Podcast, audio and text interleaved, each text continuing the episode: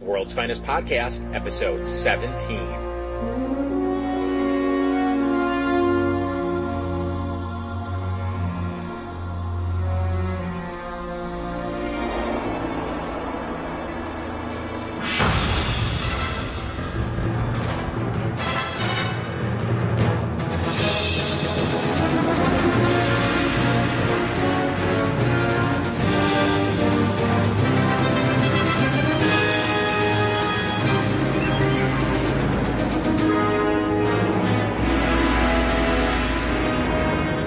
As always, I'm Michael David Sims, and with me is James Doe. Greetings. How are you, Mr. Doe? Uh, exhausted. No. Just from from uh work and stuff. Stuff? What's, what's Stuff, stuff? well, well, you know, I'm doing I'm doing these music videos, Mhm. and I've been working on like the third part of this, the big one I'm, I've been working on forever now, and I got done with the first half of it. Then I get to the second half of it, and the video that I'm going to be using for the movie that I'm going to be using as the source material for this video has the subtitles all burned onto the damn image Oh. onto the the. So I don't know what I'm going to do. Yeah. And I'm just like, no, I've gone, I've, I've come this far. Don't do this to me. Uh, but yeah, and I don't get enough sleep as it is, so I'm always up, just working on crap like that. And, and I had to go into work at seven in the morning today, and uh, yeah, so I've been work. I think my average night's sleep before I go into work is eh, about four hours. Oh, yeah. So, and then I've got the uh, Best Buy repeatedly screwing up my credit cards that I've been apply- I've applied for. They send three times. They've sent me ones that are misspelled. I have my name misspelled. How are they spelling it? Uh, let's see, D E A X. Okay. So it's like, um, who is James DX? so I've been going back and forth to Best Buy, just trying to get this st- stuff like situated, and maybe they'll send me the correct one this time. I don't know. but anyway, my rants aside, how about you? I'm good. You know, really right now I'm just all focused on Christmas shopping. Mm-hmm. Um, for the first time ever, Jen and I are actually trying to get it done not the day before Christmas. it's a nice feeling. Yeah, it really it is. And let me flip to my list here. I, I keep a list of uh, how you know who we've bought for and who we still need to buy for. Let me see. Um, so far, we've purchased six gifts, and one, two, three, four, five, six, seven. We have seven more people to go, so we're just about at the halfway point.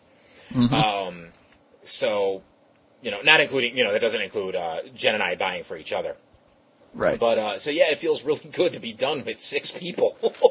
Because I mean, I'm, I know. I've only got about three left. yeah, I mean, I'm not kidding when I say we're shopping on the 23rd, 24th. It's just what we do. It's it's it's it's almost like a tradition at this point with us.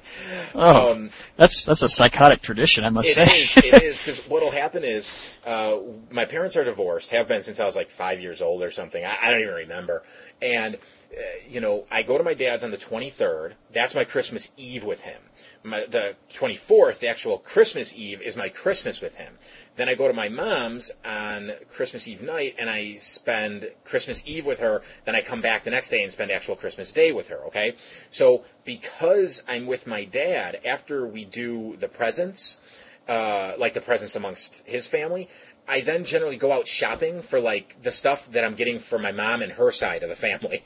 so, so, I mean, I'm, I, I luck out because you know it's the stores are still open. Of course, it's not you know there's still just Yeah. enough time to, to buy stuff, and that's that's like I said, it's it's become a weird tradition. I do gifts with my dad, open gifts there, and then I, I go shopping for my mom while I'm still at my dad's because then we go to a party um, on, on my dad's side. So I get a little shopping time, go to this party, then go to my mom's, and then oh, I'll go to my mom's again the next day. It's hectic. It's it's fucking hectic. You know, I mean, when I was a kid, it was it's gonna sound weird. It was kind of great having divorced parents because you know you got double the gifts, right? Now, Yeah. when you're an adult, it's like, wait, how many Christmas parties do I have to go to? Like the one at my dad's house, the one at my dad's family's house, the one at my mom's house on Christmas Eve. Then there's the one at my mom's just with us, and then there's, you know what I mean? Yeah. And then it's like, wait, then we have to do Jenny's side too. It's like, oh my god, oh man, I hate being an adult.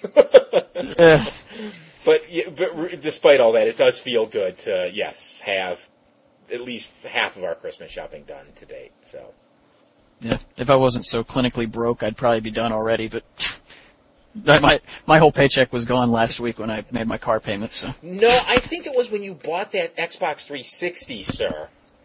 Um. Yeah. Well, well, you know, see, since they misspelled my name, I don't technically have to pay it, do I? No, I don't think you do. That that's your neighbor, as you said. That's James uh, DX. Yes, yes. Yeah, he he lives over in uh uh Marietta, Yeah. I guess. He's two towns down. Yeah. we just have similar names and similar addresses. You just got the city wrong. Uh-huh. it doesn't work that way. Oh well, Yeah. but yeah, I've I will get it paid off. I've I have like two hundred dollars saved that I can pa make a big payment on it pretty soon, so I'll be fine. I will survive. You know, now I realized something. A while back, we uh, promised our listeners that we would link them to your review of Saw 4. And I don't think we ever did that. Remember, Hmm? I we were I'm not recalling. I am. We were talking on, on in one of the intros. We were ragging on Saw Four as we're Right. going to do, and we were talking about how you had one of your forthcoming tranquil tirades about it. And I remember saying, or I think I remember saying, it's my memory, so I could be off base. For all I know, we were talking about apple pie. But anyways, um, I could swear I remember us saying that once the review was posted, we would give said link out on the air so people could go read it. And I don't think we ever did that. I don't remember. I definitely don't remember giving out a link. I don't. I don't. I kind of. Well, you know what? Now I kind of vaguely do remember we us just uh, saying something to that effect, but I know we didn't give a a link out. Someone, someone write in and let me know if I'm remembering this incorrectly or if I actually had, you know, a semblance of a memory for once. But anyways, I thought I would give the link out. That's the whole point I'm trying to get to, man. well, then let's do it. okay, if you guys are interested in reading uh, James's, uh, should I call it a review, a rant, a revant? I mean- I mean, what are we calling this thing? Well, it It's wasn't just me either. It was too, right, with, uh, yeah, it was it was with uh, with Dubs, Mm-hmm. yeah. So, but yeah, it was a discussion of the of the just lovely little plot holes and uh, characterization and the the Penises. just yeah yeah we we talk about Jigsaw's penis very very briefly. Yes. Uh, that was that was all. yes, Dubs, it was. Yes, it was. Uh, but yeah, and we just ripped it to shreds, and I I graded it like a five, I think. Out of Uh, 100. let me see. Out of 100, I got it open right here. Yes, you gave it a five. Very good Yeah. memory. Um, and I, I'm not going to say it because I don't want to spoil it on the air, but I love your closing line there. After you gave your score, the v- very little last thing you Oh, said. the- Yes, don't say the- it. Don't say before- it. Don't say it. bef- no, I'm just saying before I gave this, or right after you gave or the no, score. Right after. Yeah. Oh, okay. You had, you had a little, one more jab, and it's really good. It's really good. So if At the fan base. yeah, it, it is. It is a shot at the fan base and not the film itself. That's true. Um, so if But uh, actually, it's a kind of a dual thing. I did, I kind of did, I insulted both the fan base and the movie in one little one-liner. That's true. if you guys want to read this review, um, hopefully you have a pen handy by now. Um, if you don't, go grab a pen and some paper. And here is the uh, direct link to the review. It's earth2.net. That's earth dash the number 2.net slash reviews slash M. That's the letter M slash saw, then another dash, zero four. So again, that's earth2.net slash reviews slash M slash saw dash zero four. That's all lowercase.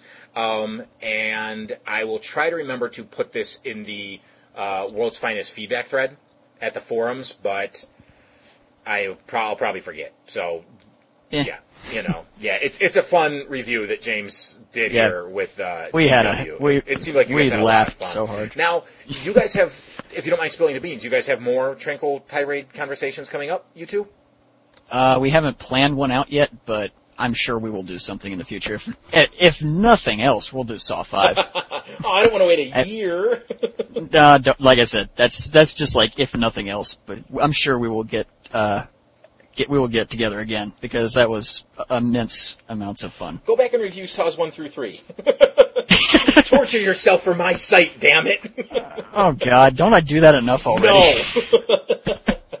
oh, you know what? While we're at it, why don't we pimp your uh, Superman Doomsday tranquil, trank, tranquil? I can't say it. Tranquil tirades. Um, why don't you say a little something about it while I pull up the link? Because I closed my browser like an idiot. Well, yeah. I mean, it it's not even close to as bad as the stuff I've reviewed. It's it's not even remotely as bad as Saw 4 or BloodRayne or anything else I've reviewed like that. But it was, like I said before, it's a, it was a disappointing movie. I thought the writing was very lazy. Uh, I think that was my biggest gripe with it. Then the, the animation was confusing as all hell. I, Superman looks like he's 55. Lex Luthor looks like he's just, just past 25. I, I don't know. The voice acting was very annoying in, at many points. But Yeah, it- you, it you was- took great issue with uh, Lois Lane. Who did her? Was it Anne Heche? she was rushed. The whole every time she spoke, it was like incredibly rushed. I couldn't understand what she was saying at some points. I had to go back at the very beginning. Her first little uh, monologue, I had to go back and say, "What, what did she say?" So it's like, yeah, and but like I said, it's not bad as evidenced by the grade I gave it, but it's mediocre. Okay. Certainly mediocre. And it, it shouldn't have been that way. It's as far as much as they pimped it, it should have been something incredible. right. Yeah. The question is, was it better than Superman Returns? You know, I never saw Superman Returns. Oh, really? No, I did, I've never seen. it. I've never had the desire to see it. Oh, well, you're Honestly, just because it was, just because of everything I've heard from everybody, it's just like, it's like, I don't, I don't really want to waste the time. Yeah. Now, I may, I may go back and watch it. Maybe there'll be a, a tirades on that at some point. I don't know, but, uh, yeah, I'm, I'm sure at some point I'll end up seeing it, but it's just, you know, right now I just don't have the desire to. Well, if you guys want to read James's review of Superman Doomsday, take that link I just give you that that I just gave you that same exact one for Saw 4 and substitute take out Saw 4 and for that substitute Superman dash Doomsday. So again, same thing, just no Saw 4, Superman dash Doomsday. Again, I'll try to remember to put this in the feedback thread for uh, those people that want to read it while we're talking about uh, DC cartoons, but ones that aren't necessarily part of the DCAU, James, have you had a chance to watch uh, Ring Toss, the episode of The Batman that aired this past Saturday? I indeed did. And what'd you think of this? Uh, I thought it was really good. Yeah. I, it was very enjoyable. Um, I I kind of agree with you when you said that the gripe with Batman not really doing anything cool with it. But yeah, I can kind of see it because the rank. For our listeners, we should note that I said this over at the forums. Okay, yeah, I'm sorry, I, I should have said that. But uh, yeah, but I can kind of excuse it because the ring was about to die. Right. So, but overall, it was it was really cool. I liked uh, Sinestro's voice actor, who I I don't know who did his voice. They didn't say at the end of the episode, but I thought he was really good. And uh, yeah, it was just it was really enjoyable. I'm glad that they're putting they're bringing in a lot of uh, outside DC heroes into the into this series. I think it's making this it's it's increasing the enjoy, enjoyability of the series as a whole. Yeah, I, I I've been a fan of this series since the beginning. I haven't seen every episode. I'm not going to pretend I have, but every a lot of people were hating on it before it even aired because oh my god, it wasn't Batman the animated series. How dare they? And it's like, okay, sure, the Joker looks weird and there's some anime influences when it comes to the designs, but in terms of storytelling and animation, it's really good. And from what I can tell, it's getting a whole hell of a lot better too. So I was really psyched for this episode, and it did not let me down in the slightest. I mean, yeah, I was a little, you know, from a fanboy perspective, I was a little irked that Batman didn't do something super cool with the ring. I mean, he did use it, but just not, you know, I would, basically, I just wanted to see his design change in some regard, you know? Not necessarily put him in a Green Lantern suit, but maybe give him like some Green Lantern bat wings or something. Um, so that was, you know, from a fanboy's perspective, that kind of irked me. And then the other thing was Robin sounds like way too old.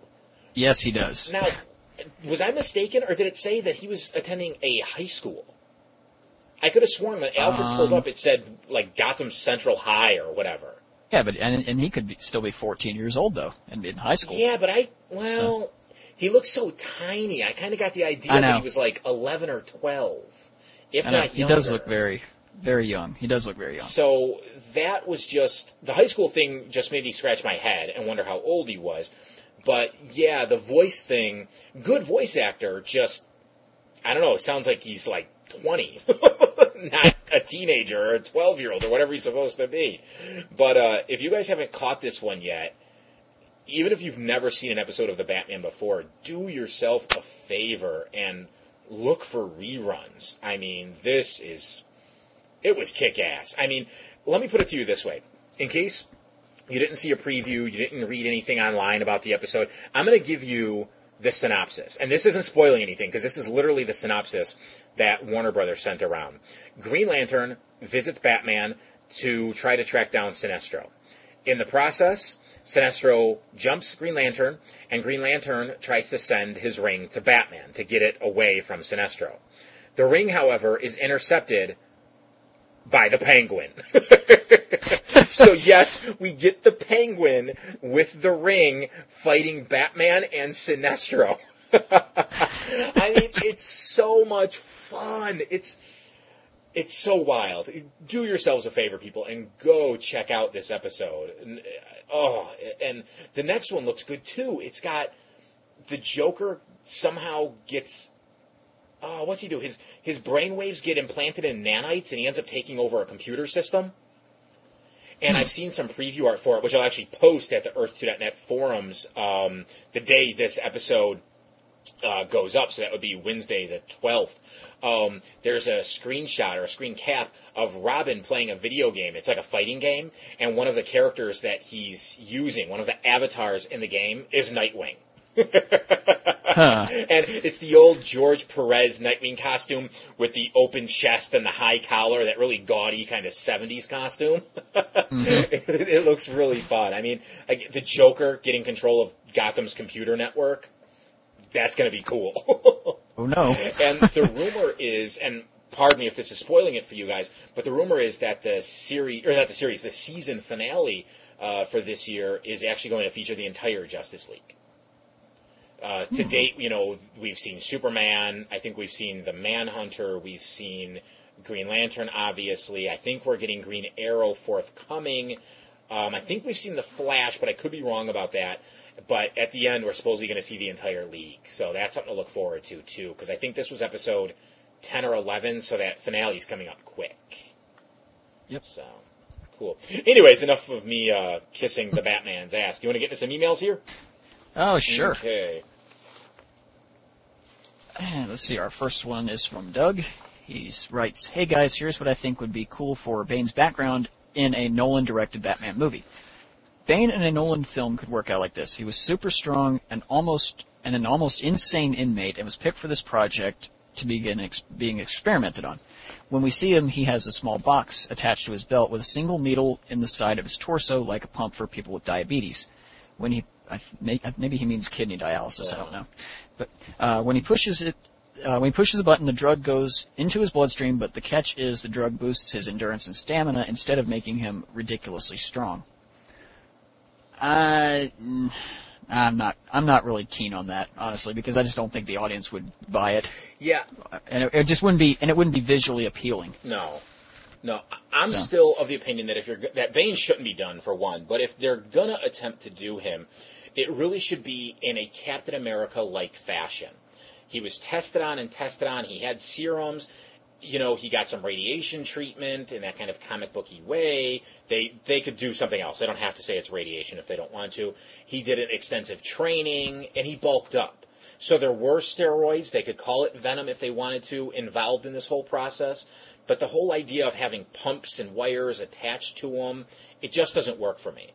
I, I don't like it, and it provides Batman an all too convenient way to beat him. I, I again, I just, I just don't know if it would work any any other way. And frankly, I just don't think Bane should really be up there. There's so many other villains, better villains that that would work in a more realistic setting than than Bane would.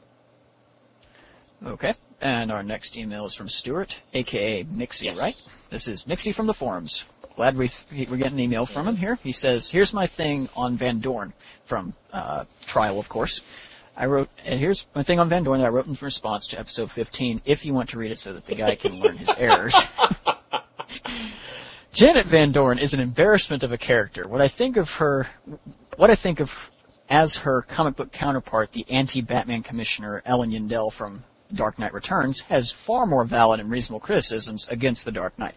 Van Dorn has nothing more than her own personal claims, which were embarrassing to listen to. As soon as she listed Two-Face among those Batman created, I wondered if Dini was keeping in mind the origin of the character, that it was Rupert Thorne who caused everything, and if there was a lack of evidence in the first place, it's still documented that Two-Face, the Two-Face personality lived in Harvey his entire life. Even if the episode wasn't big on continuity, Janet is still portrayed very ignorantly for my tastes. The scene in Arkham in which she has a change of heart is cringeworthy. Hey, that's that's my line.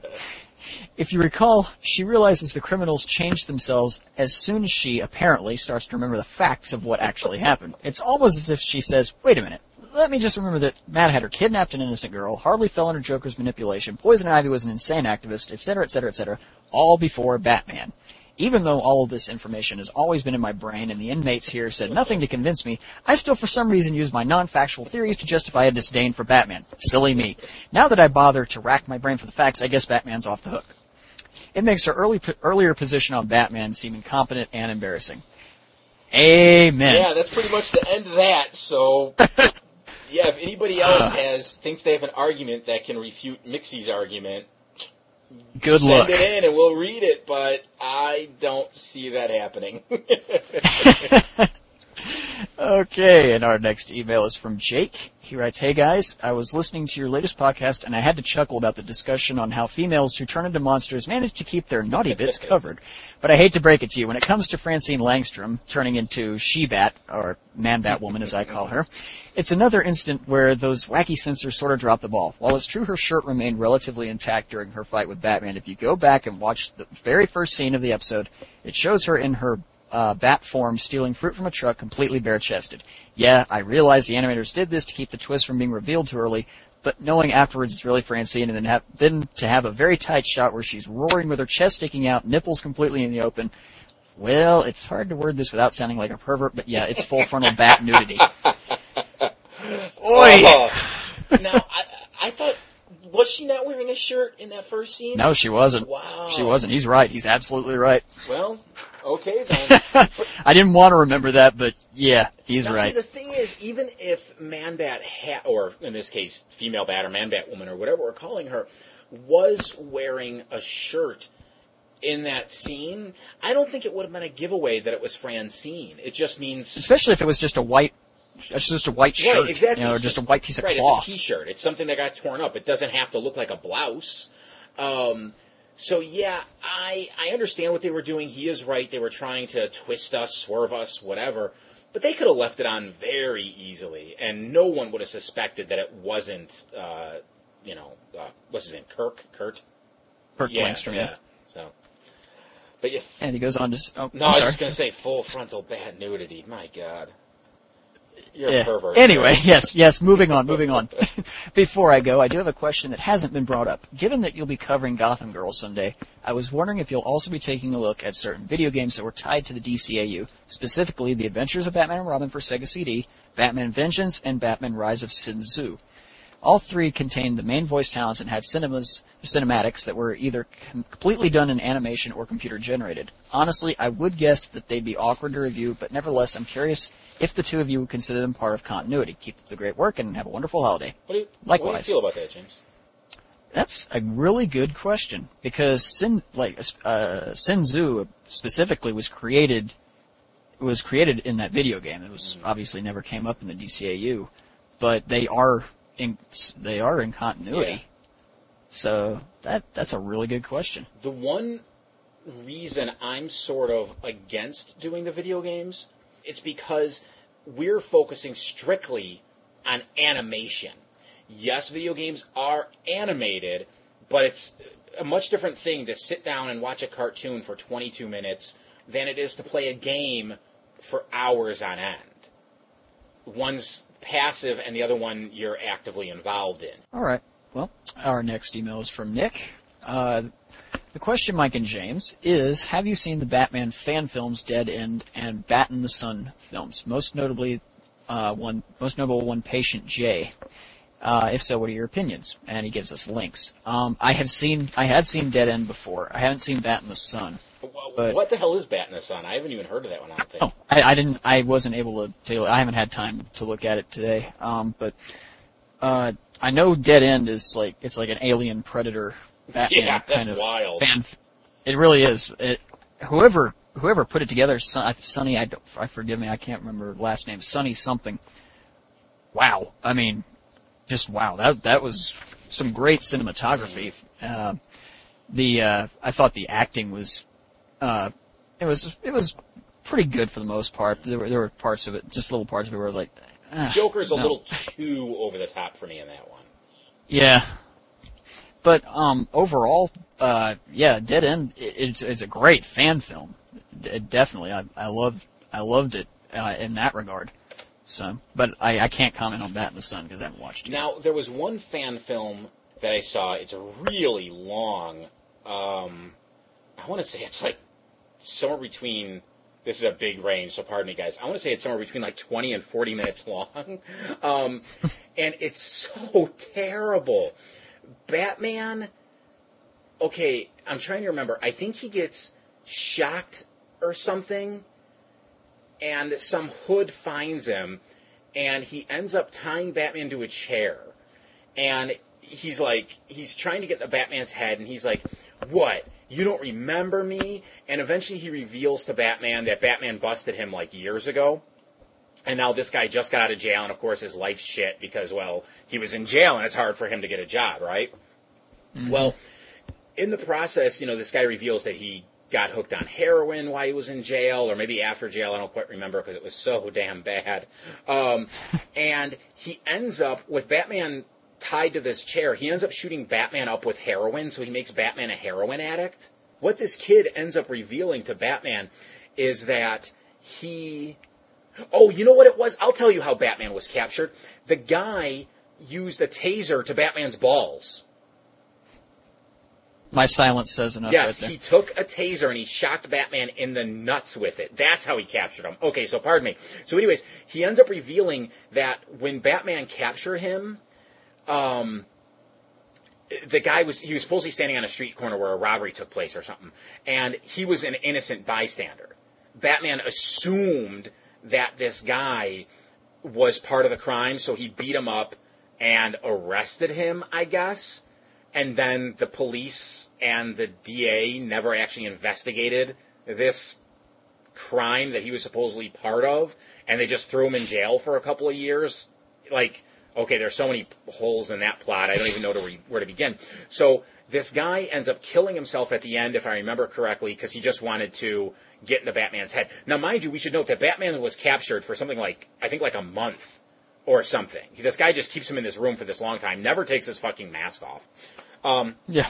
And Batman ends up getting free somehow. I don't quite remember how. After this kid kills himself, and um, Batman is so distraught that he ruined this young man's life by sending him to jail.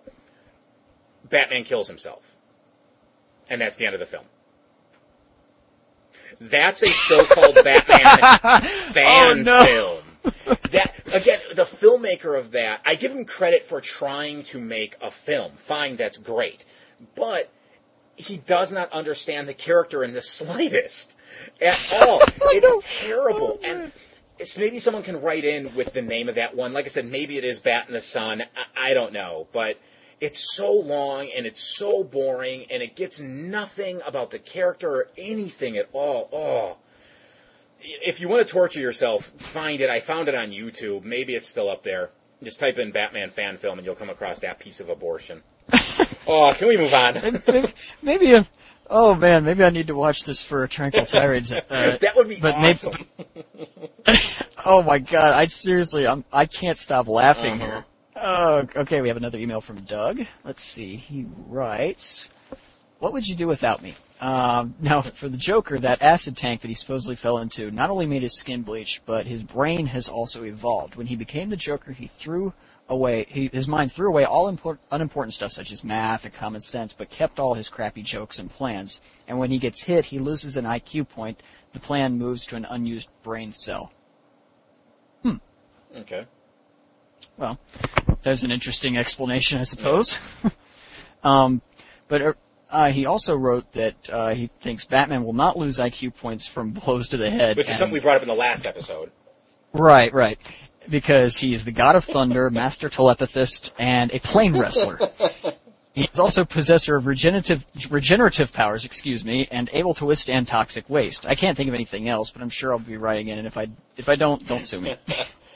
You know, that's a good point. When a man can survive, you know, a toxic waste dump and all that other stuff he listed, and wrestle a plane, of course, you know, Yeah. sure, yeah, blows to the head aren't going to dumb him down. Okay, I buy that for a dollar. Shit. okay, and our next email is from Chris, who's written us several times. Hey guys, a few thoughts on episode 16. In Harlequinade, Harlequinade, whichever you want to pronounce it, you raised the good question of why didn't the Joker just press the button? I agree that, I agree that it seemed as though he was waiting for something. I think he was waiting for an idea. Granted, blowing up Gotham is random, but it's just not funny. There's no signature line, and Joker's all about the ego. His ego gets him in trouble again and again. I can believe that he dithered because he was trying to come up with some way to say Joker was here, as in Return of the Joker, when he was planning on blasting the city with the satellite weapon in the shape of a smiley face all uh, on the, on, over the whole city. That that's a great explanation right there, actually. Um, yeah, I I I I like that explanation a lot. Um, he goes on to say, in Time Out of Joint, Mike asked how Flash hits people with without atomic explosions. As an aside, collisions at near light speed don't actually result in a nuclear reaction, obviously, but because the kinetic energy is so high, the energy released can be comparable. This was addressed in several ways. One explanation has been that the aura that protects him from friction cushions the blow. Several authors have written him frequently fracturing his wrist or hand if he isn't careful, then relying on his high-speed metabolism to fix the damage. In Flash Volume 2, around issue 146 or 47, due to time travel, he's facing someone, the Reverse Flash, he knows will survive the fight, so he lets loose and throws a punch at just under light speed, with not only the velocity, but also the mass of his fist increasing along due to the relativistic effects. He made a comment in the thought bubble that he always wanted to try it, but was always afraid to kill someone, suggesting that he that he times and pulls his punches carefully most of the time to prevent the sort of things Mike was talking about. Cool. Okay, You know? yeah, it's nice having a, scientist explaining these things Yeah, exactly. You know, because I know if we say Uh. something stupid about science, Chris will just write in and be like, "No, no, no, no, no. Here's the way it would actually be," and you know, then I just say, "Okay, I was wrong." You know, and that's what we, we will gladly correct ourselves Yeah. because we don't want to be we don't want to be stupid. in Catwalk, in regards to the comment Veronica made about throwing a party without the kooks, I agree with Mike that this was funny. As to James' complaint, I just took it as evidence that Veronica doesn't just doesn't learn to take responsibility for things. If she did, she wouldn't be nearly as enter- entertaining. Well, my problem is I don't want her to be entertaining. She's she's supposed to be somebody you should hate to look at every time because she caused the penguin to be reborn. I'm sorry, I'm not ranting at you, Chris. I'm really not. It's just that really that whole thing just pissed me off. anyway, as to Bane, I think that a big part of why he's such a compelling villain is that between his intelligence, his preference for gathering information and planning before an attack, and of course his physical prowess, he's one of those villains who, like Ra's al Ghul, can meet Batman on several different levels, making him a much more challenging foe, which in turn leads leads to more interesting stories. Can you really see the Sewer King from Underdwellers posing that much of a challenge to Batman? Of course not. That's why he's surrounded by children. The challenge isn't for Batman to beat Sewer King, it's to beat him without innocence being injured. Bane, like Ra's, is a much more direct threat to Batman. Again, great job, guys. Until next time, Chris. thank you, Chris. Thank you, Chris. And that's it for emails.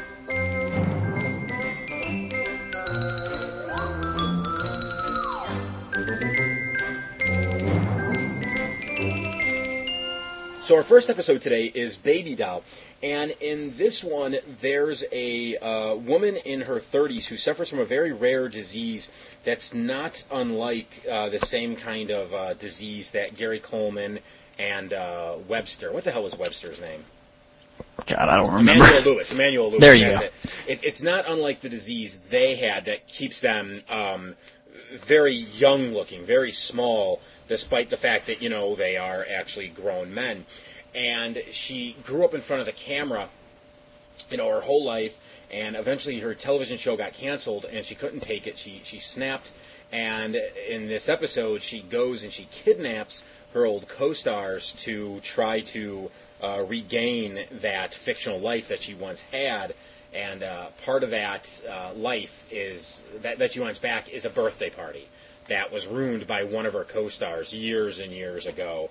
And uh, of course it's up to Batman and Robin to step in and uh, save all these people and bring in Baby Doll.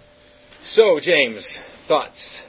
You know, I've talked to you about this episode briefly on numerous occasions off the air about how when I first watched it, I, I couldn't stand it, but going back and watching it again, it really has some of the best character development of any episode in the series. Um, so I definitely have to give it props there. And uh, the animation is, for the most part, ver- very, very good. The shadow, the use of shadows, uh, is among the best I've seen yet in this series. Yeah, one of my notes says cool lighting effects. Mm-hmm. I mean, there's some really nice use of them. Mm-hmm.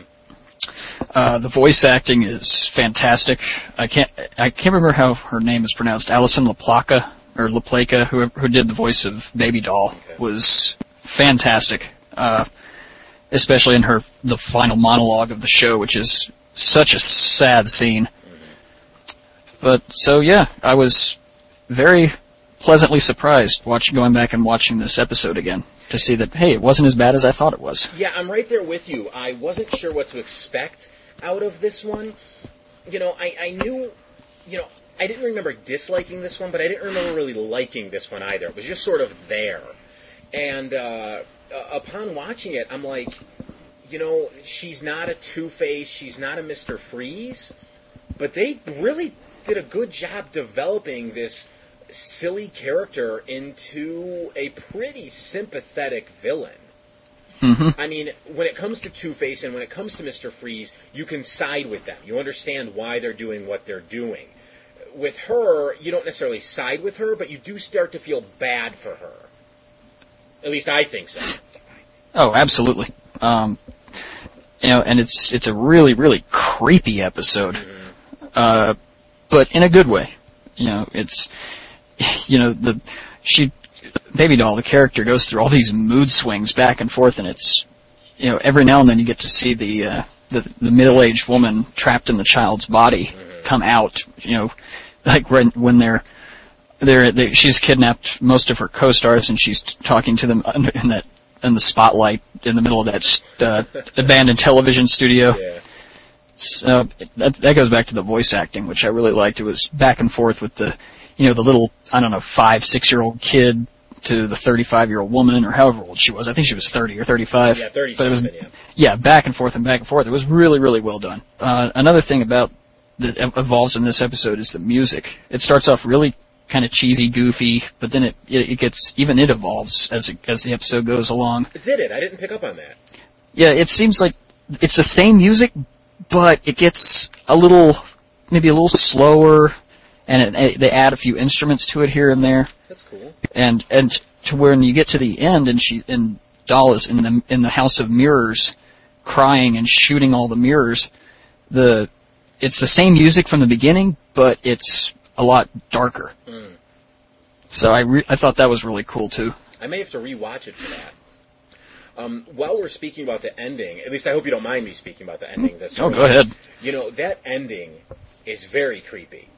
Absolutely. I mean, she's she's got that little puppet, that little doll that of course fires bullets out of its one eye, and you know she's shooting all the mirrors, and you know she's shooting Batman. She thinks she's shooting Batman at that point, but when she finally sees her older self, what she probably would have looked like if she didn't suffer from this condition, um, she she blows that mirror away too after staring at it longingly. And I mean, she's essentially killing herself, is what she's doing in that final moment of this episode. And that's rough. I mean, I completely forgot about that ending until they were in the, the Hall of Mirrors. Once mm-hmm. they got in there, it all came flooding back, and I'm like, oh man. And I wanted to see if it still resonated with me. And it did, even more so, I think, now that, you know, I'm a, I'm a grown man.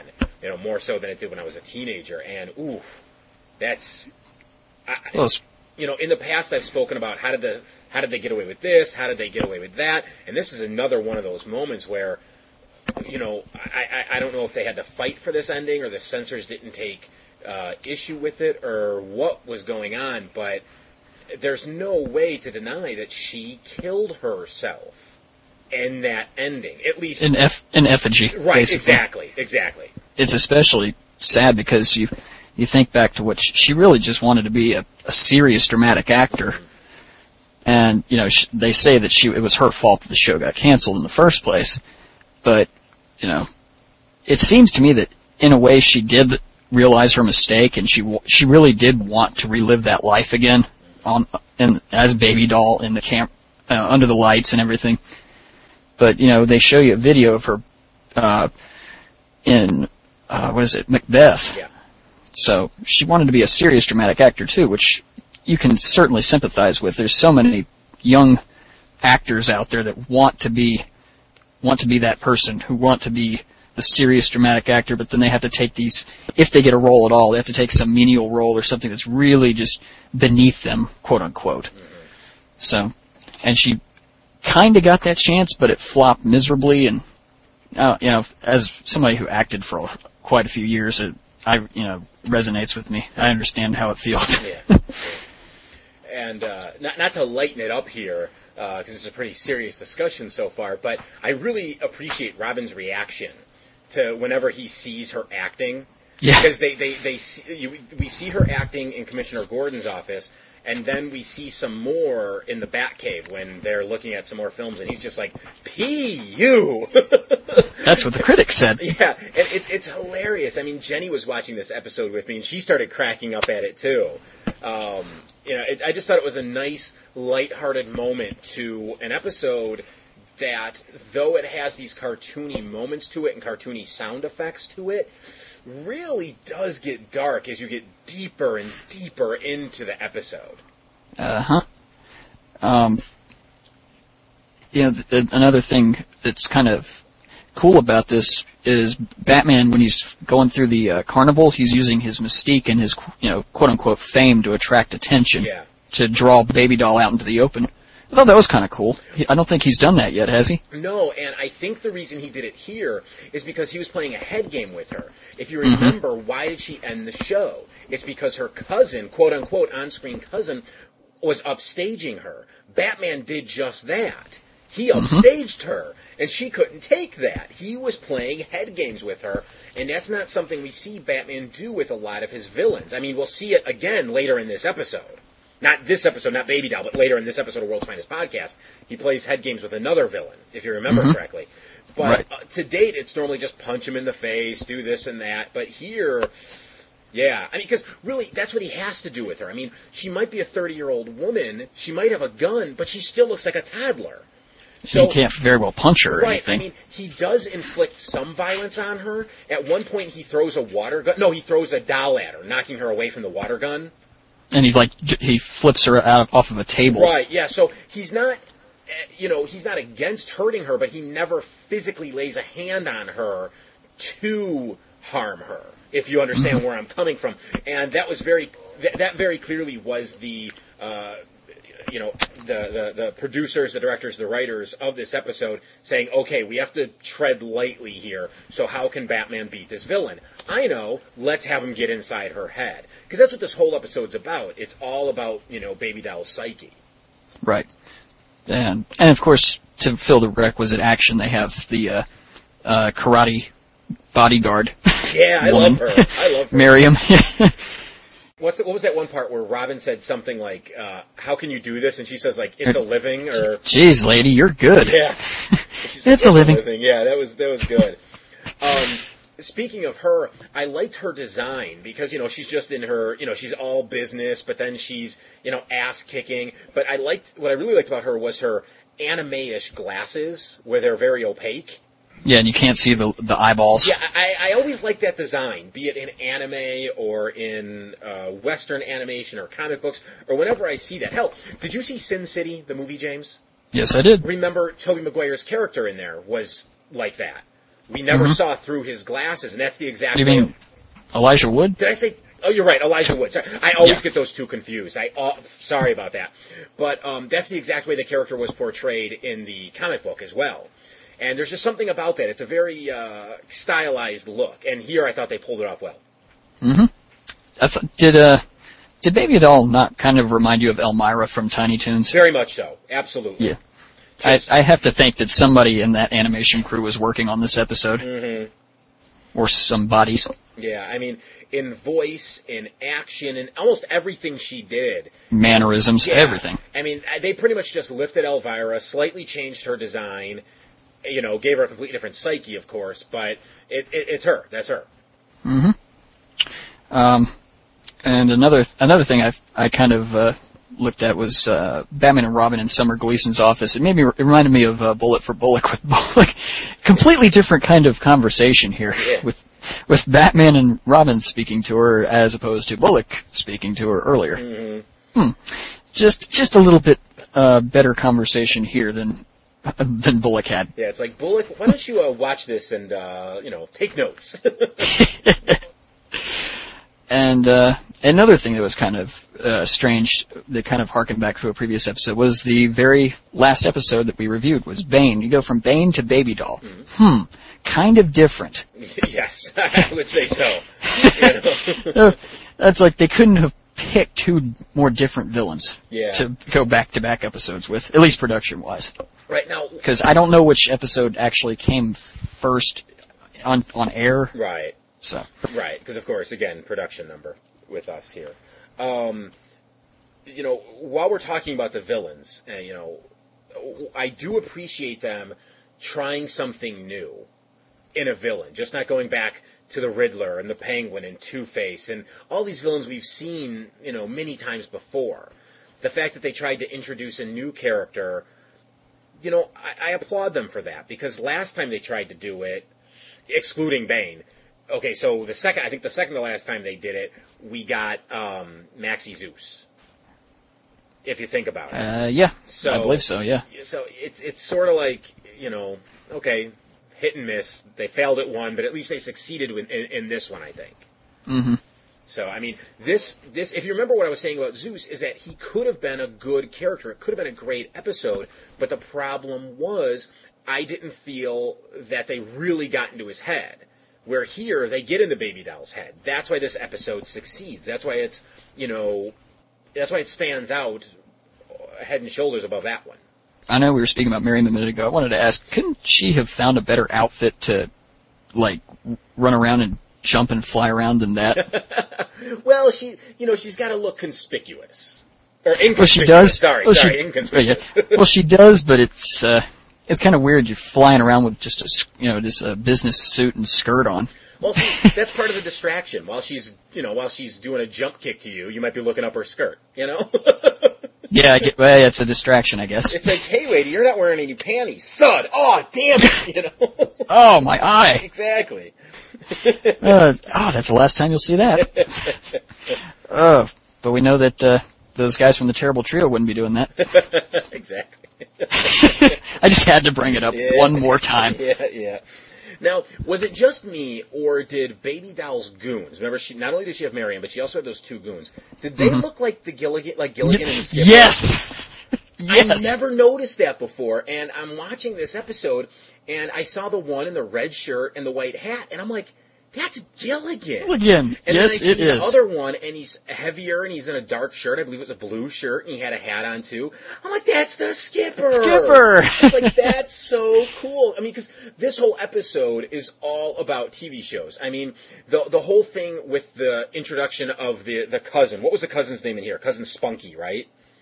He Mm-hmm. is. He's basically a stand-in for cousin Oliver from the Brady Bunch, which is pretty much what killed that show Yep. you know, so we have that going on. Uh, one of the abductees, her name is um, June, which of course is June Cleaver. Cleaver, right? Right. Um, I'm not sure if the other actors or their names were supposed to be significant, but you know, there are several hints at other television shows, real television shows in our world throughout this episode. So it wouldn't surprise me if those other characters are supposed to be stand-ins for people we should know. Yeah. Mm-hmm. Well, uh, Baby Doll's character herself is taken from uh, Baby Jane Hudson from Whatever Happened to Baby Jane. Oh, I didn't realize that. So there's another one. Hmm. There's, yeah, it's, it's full of just 50s and 60s TV references. Hmm. Oh, now th- there's something I have to bring up, and I hesitate to, to bring this up, but I have to. I absolutely have to.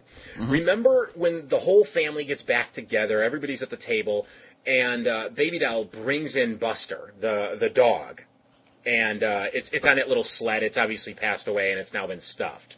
Twice they, re- or at least once, I want to say twice, they refer to Buster as a he, but it has nipples.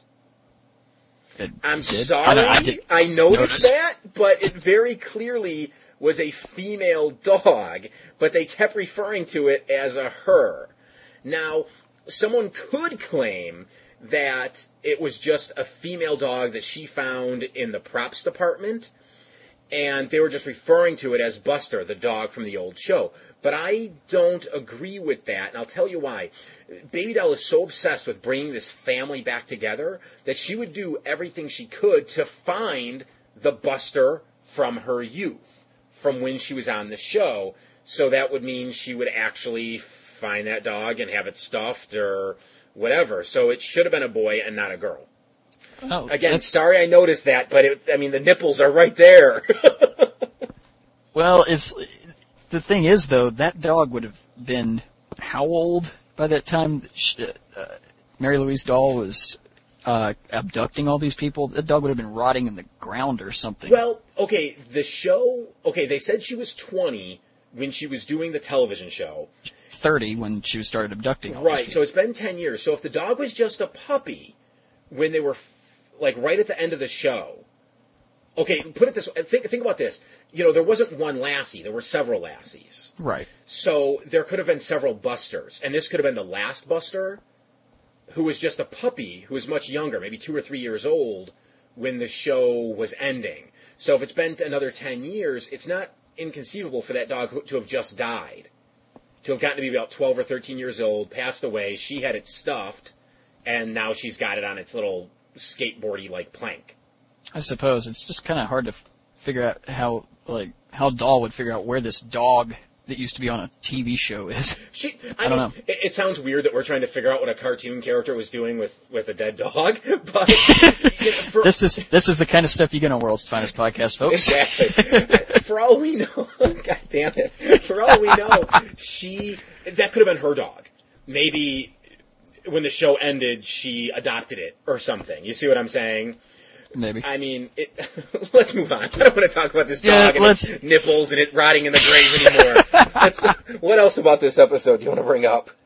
Um, I don't, I don't know. I just, I, I don't have really any negative notes except for maybe one little nitpick. Uh, when uh, Batman and Robin uh, bust onto the scene where, I, what's the girl's name that's being abducted there? Um, I don't remember, but I know what you're talking uh, about. Tammy. Okay. Tammy Vance. Okay, when she's being abducted and there's all the gunfire and everything there, and Mm-hmm. Robin, but you know, breaks onto the scene and says, "The lady asked you a question, creep," or whatever he says.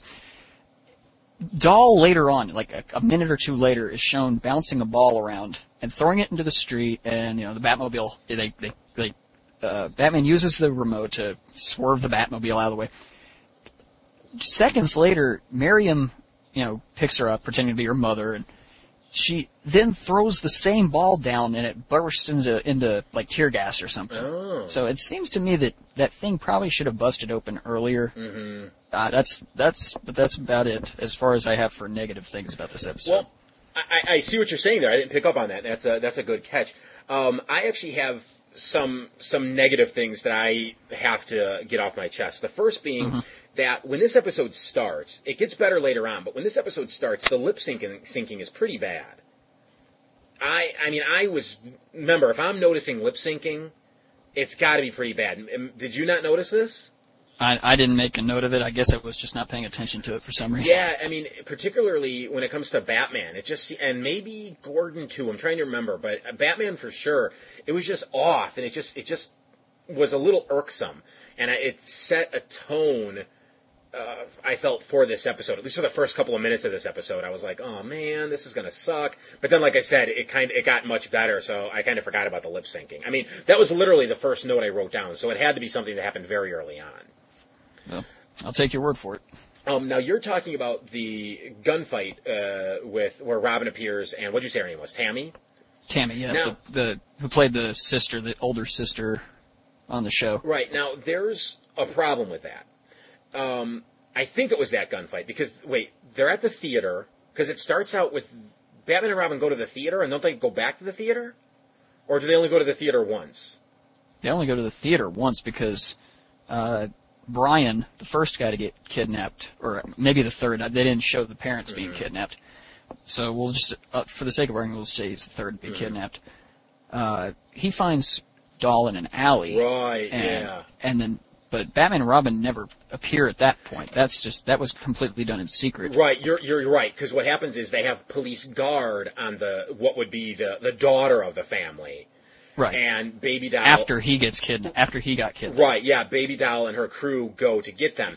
They hear over the radio that uh, there's an attempt on this woman. That Yeah, Bullock is the one calling it in. Right now, he calls it in. We cut to the we like he's calling it in, and we're we, we're inside the police headquarters with Gordon and Batman and Robin. And then they cut to to Bullock, and he's still calling it in. He's on the the CB from the car, and not a second later, Robin swings into frame. So where's the theater in relation to the police headquarters? Or does Robin still have that time traveling thing device? do you see what I'm I saying? It's Yeah, I not like I just- it's not like Harvey hung it up and there was a gunfight for two minutes. I mean, he's still talking on it when, or maybe he just hangs it up when Robin swings in. But it's like a second. The, the- Robin's there almost instantly, and you know, sure, you could claim the police station was maybe right across the street, but it just was a little bothersome that Batman and Robin got there so damn quickly. Yeah. That would be that would be kind of a cop out for to say, oh well, it's just right there within a block. Yeah, yeah. Um, and now, of course, during that sequence, you mentioned that uh, Baby Doll is picked up by Miriam, and she's like, "My baby, my baby," and then the ball bursts into gas. Well, Right. everything's After she slams it on the ground. Right. Everything's going to hell. You know, civilians are running one way, Miriam's running this way, the police are doing this, Batman and Robin are doing that. Robin grabs Harvey freaking 300 pound Bullock and is like, I got them! Thinking that it was a woman who weighed no more than a buck ten. Do you see what I'm saying there? There's Yeah. no way Robin would get his arms around the barrel chested Harvey Bullock and think it was the stick thin Miriam. It's like, how stupid is Robin?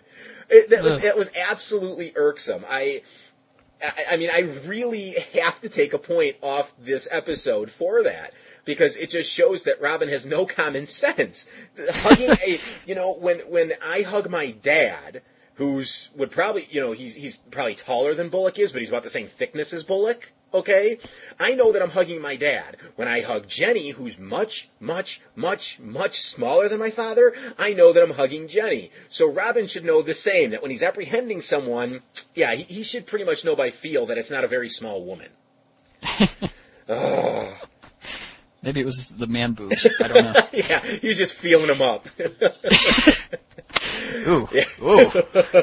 I did like Bullock's uh, reaction to Robin uh, groping him. What did he say? Like, It's me, dope. yeah, that was really that was another good line. That was again, Jenny was watching this episode with me. She laughed at that too because it's a funny line. So it kind of that kind of kind of sort of makes up, not completely, Yeah. but kind of sort of makes up for it because he calls him a, the right dope that he is. Exactly, exactly. Um, and I think the last negative I want to say about this one, and maybe it's not a negative, okay, but I'm going to throw it out there anyways. This goes back to the scene where they're at the carnival and Batman swings onto the top of that one uh, concession stand. He clearly throws the grappling gun away. He doesn't tuck it into his belt. I mean, very clearly, he throws it behind him. Let's go of it. But then, 30 seconds later, after the crowds uh, all come to gawk at him and Doll is running away and he's got a clear sight on her, he pulls out another grappling gun and goes after her. So, how many of these things does he carry on him? I have to assume he carries several because in uh, I've seen we've had to have seen several episodes where he's had multiple. Like I know World's Finest, the movie with Superman and Batman finally meeting each other. He has several of them when he's trying to avoid those robots. Okay, you're right. That is true. There, he does have a couple. Right? Uh huh. Okay. Okay. That you know, I'm not I'm not gonna like count off for that. Okay. It was just one of those things where I'm like, he's only got so much space in that belt. That's true. So, you know, for him to have a couple of grappling belts, uh, grappling guns, pardon me, you know, you know, it kind of made me go, hmm, is that possible? But you're right. They they established later on. So okay, okay, not, not a gripe. I'll I'll I'll, I'll retract my statement there. um, I think that's all I have to say about this one. I mean, you know, overall, it's a it's a decent episode. It's got some flaws, but I think the uh, you know the development of Baby Doll, this new villain, was was handled quite well.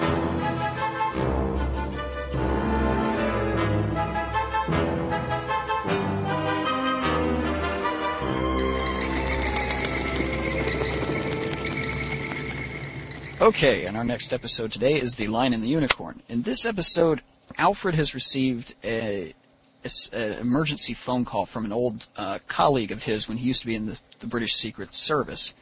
Um, and so he basically just takes off for, for Britain uh, and just leaves a note, just basically just leaves a piece of paper to, that uh, says, oh, well, I've got to go. and I will call you as soon as I can, basically.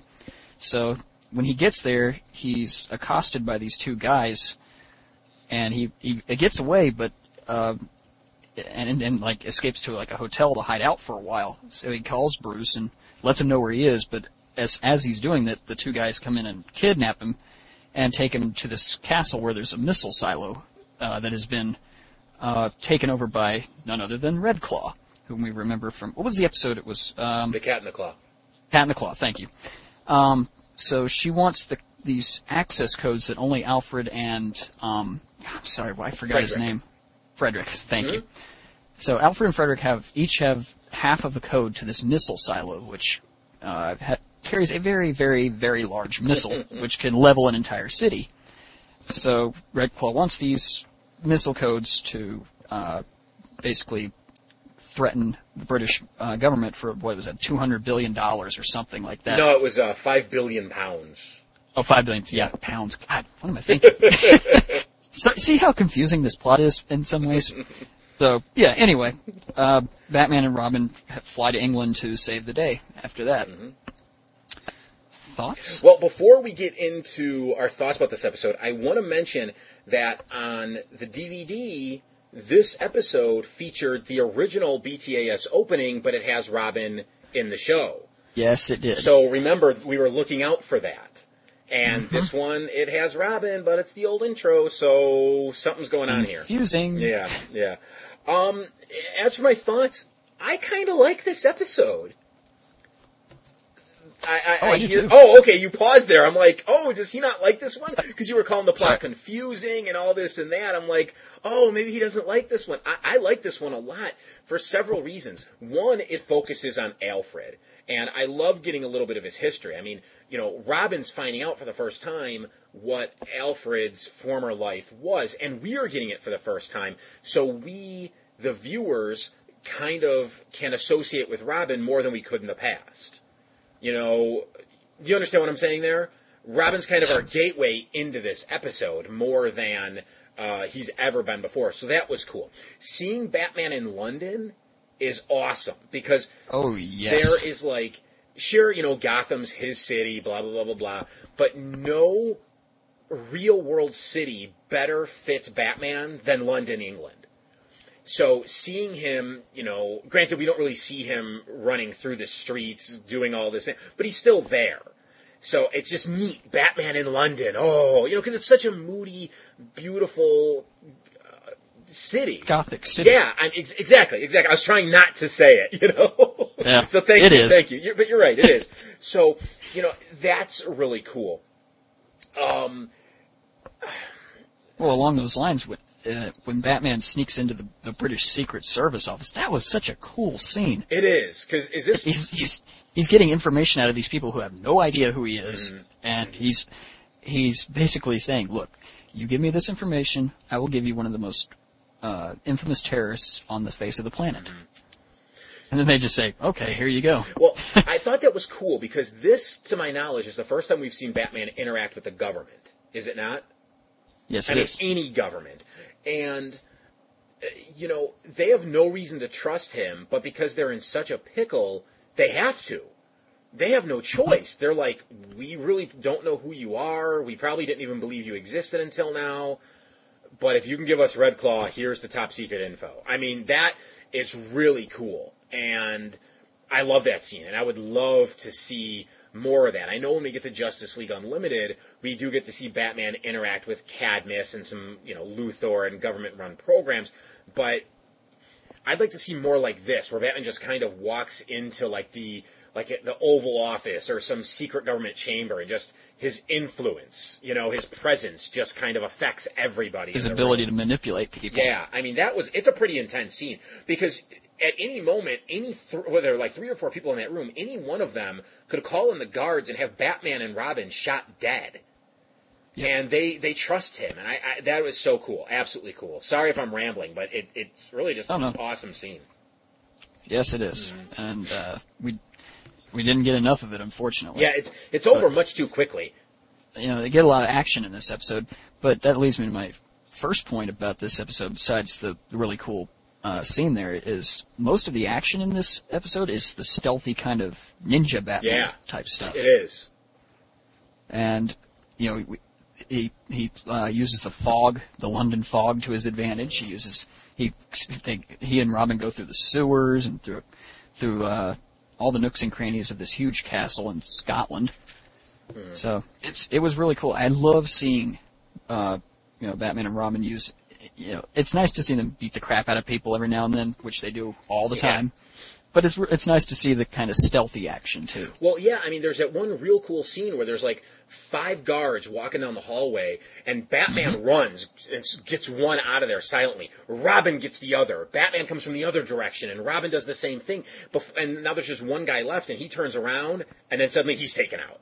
I mean, it's like barely a sound is made, but it's such like an intense moment that shows you Batman doesn't have to, you know, get into, uh, you know, he doesn't have to throw batarangs at people, you know, while they're shooting guns at him. He can pick them off like that before they even think to pull their gun. They're already knocked out in the corner.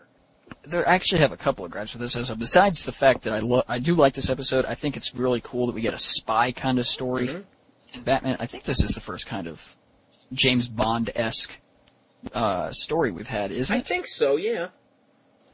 Um, but I do have a couple gripes. First and foremost is what happens to Red Claw? She dies. There's no, there's no other way around it. Red Claw died. You know, she's in the jet. She gets ejected out. She's not strapped into that seat.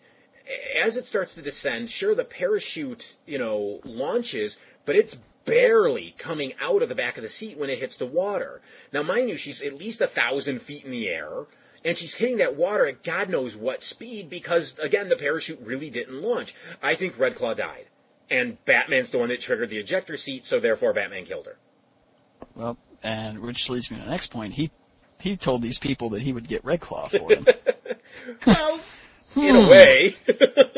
But no, so. you're right. That would have been some cool continuity if maybe in some years later in the Justice League, the you know the the the the government, the English government, came after him. Like if Red Claw popped up again, Yeah. that would have been a cool throwback to BTAS. You know, it's like now wait a minute, Batman. You said you'd get her. We thought she was dead. You didn't follow up on your end of the bargain. So guess what? We're coming after you now. You know, like they're not gonna, you know, they're not gonna pull their punches. If if they can get a shot at Red Claw and Batman happens to be there, tough shit is basic. That would have been a cool, a really cool thing. But you know, whatever, they didn't do it. We're just kind of playing, you know, armchair directors here. but you're right. He he didn't uh, follow up on his promise. and which in the same scene, I've got another kind of gripe. Uh, Batman's eyeball should have been obliterated without the canopy there. Oh yeah, yeah. I mean, Uh, they, he- they, he's blind. They do do an okay job showing, you know, how he's struggling against the wind and he can barely keep his eyes open. But ultimately, you're right. I- you know, is his there's no way at the speed he was going he would have been able to withstand what was going on. Yeah, so those those are two of my big gripes. But uh, uh, what about you? Um, you know, I'm looking over my notes here, and I don't think I have too many gripes. A lot of the things I wrote down were, of course, the things I liked about this episode. Um, Right off the bat, we have Alfred, Robin, and Batman in the cave. You know, Robin's doing his flip doos. Uh, Batman's getting ready for his patrol, and as he's putting his, you know, as he's heading out, he's putting his mask on or whatever. What's Alfred doing? He's dusting the cave. Dusting him off. That is comedy gold. And Batman's response is even funnier. He says something like, uh, I don't think the criminal element's going to mind a few specks of lint or something like that. That's just funny. And that whole opening sequence with Robin, you know, kind of rolling his eyes when Alfred tells him to put the shirt on and whatnot. That that really shows you that these guys are a family. That Alfred is the father, Bruce is the son, and Dick is sort of the grandson. You know, mm-hmm. it, it it shows you that, and you know, some people might take issue with this. But there's several times, and I counted at least four times in this episode, that Batman actually smiles and it's not like, oh, they accidentally screwed up his mouth and he was smiling. No, he very clearly paused to smile. And one of the times he does it is when Robin is being told to put a shirt on, and Batman looks over his shoulder and just kind of smiles and walks off. And mm-hmm. it, it's it shows you right there that Batman could actually be like you know, because the whole thing is that Batman's doing this to avenge his parents' death and blah blah blah, and he's unstable and he's crazy, is just as crazy as his villains. But that little moment right there showed you that maybe he's not as crazy as we think. That here he has a family, and he loves them dearly, and he's going out doing what he's doing to protect them in the only way he knows how. And when he sees them all interacting like a family, he's to take a moment to smile sure, the people who like their Batman all grim and gritty are going to complain about it, but I thought it was a cool moment. Absolutely. I keep saying cool and moment you... in this, and while we're talking about this one. Sorry about that, guys. Well, well, you need stuff like that, or else it gets kind of just, eh, you know, it's it gets too depressing. Mm-hmm. Otherwise, we so, get uh, what is it? I am the night. Yeah, I mean, we get stuff staring into the abyss, and the abyss becomes you, and emo, emo, emo. But you know, there's a question raises: What would they do without Alfred? They would literally fall apart. I mean, they. I have to. Yeah. They absolutely would. I think what would happen is Dick would probably quit and go live a normal life. He he would just give up Robin and go be Dick Grayson. Bruce would probably let the mansion literally fall apart, let Bruce Wayne be thought dead, and just uh, fall into the shell of, of Batman. He would probably never really take the cloak off. It would just become a turtle shell to him, like almost like Linus's blanket, Linus from the Peanuts. He, right. he would just be a wreck of a man because, you know, it'd be okay if if Alfred just died of old age. Batman and, and Robin, Bruce and Dick could cope. But I think if he was abducted or murdered or whatever, that would cause Batman to, to just absolutely snap because now he's lost every father figure he's ever had in his life. I mean, there's still Gordon, but you know, I, am talking about the people that raised him. They'd all be gone right. at that point. So yeah, he he would just totally turn into a wreck, and I wouldn't be surprised if he went too far one day, accidentally killed someone, and ended up in Arkham himself, exposed as being Bruce Wayne. Yeah, he'd become what he is in Epilogue. Mm, yeah, that's yeah, that's a good point and to a lesser extent, Batman, the whole Batman Beyond mm-hmm. series, mm-hmm. where he pretty much never leaves and he's just yeah. holed yeah. up. Yeah, he, sure.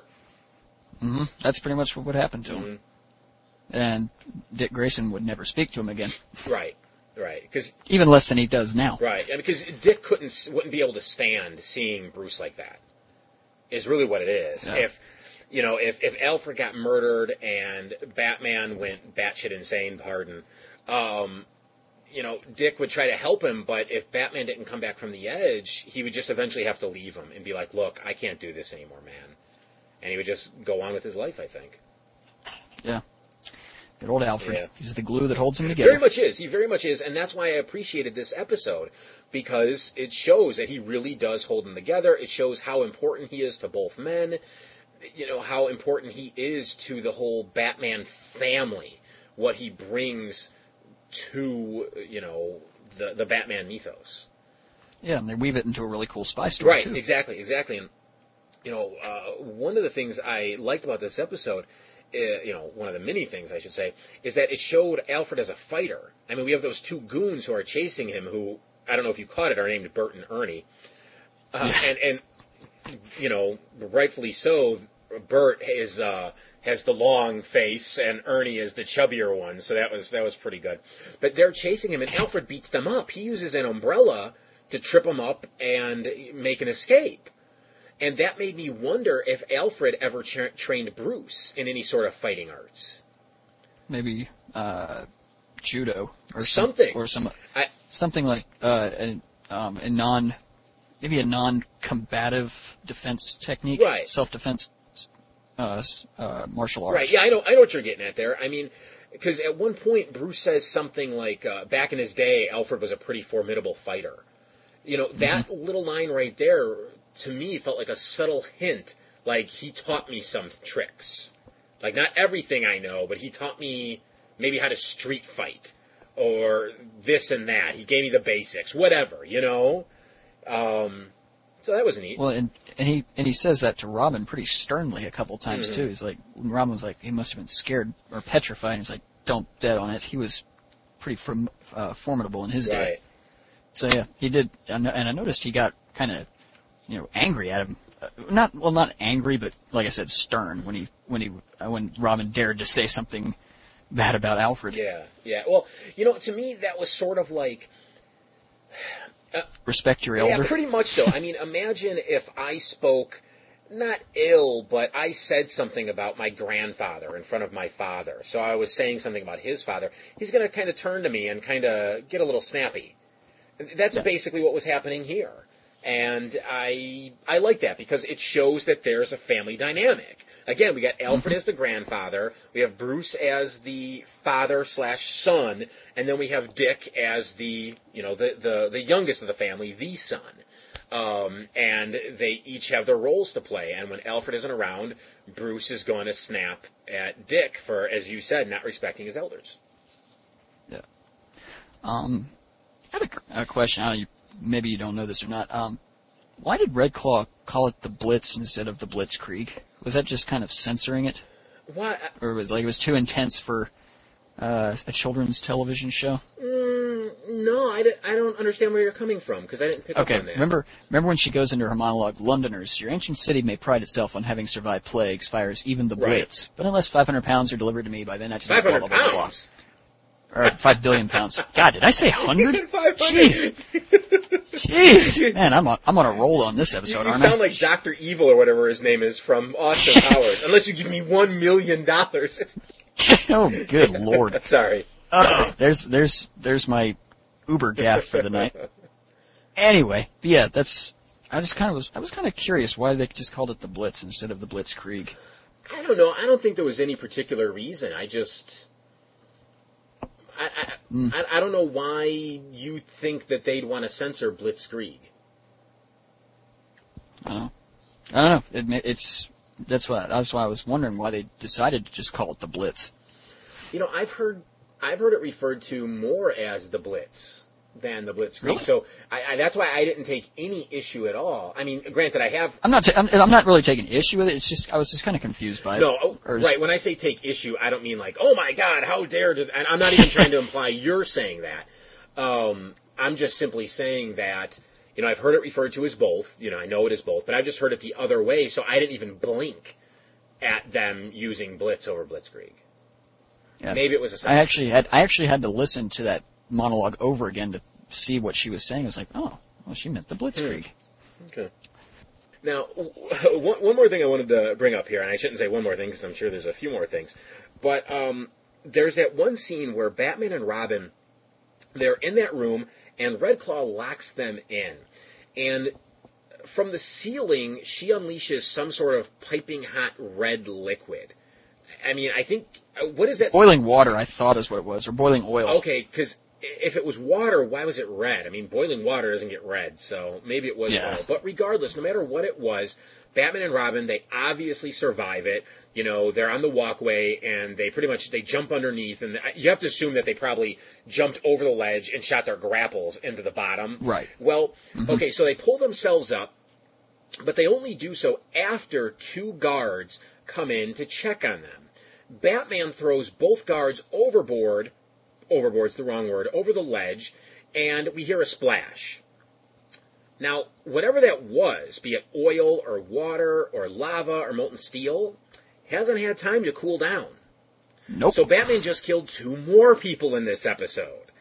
I mean, Mm-hmm. it, that really irked me because it's not like we heard them hit pavement. Like there was a thud and then it was like, ugh.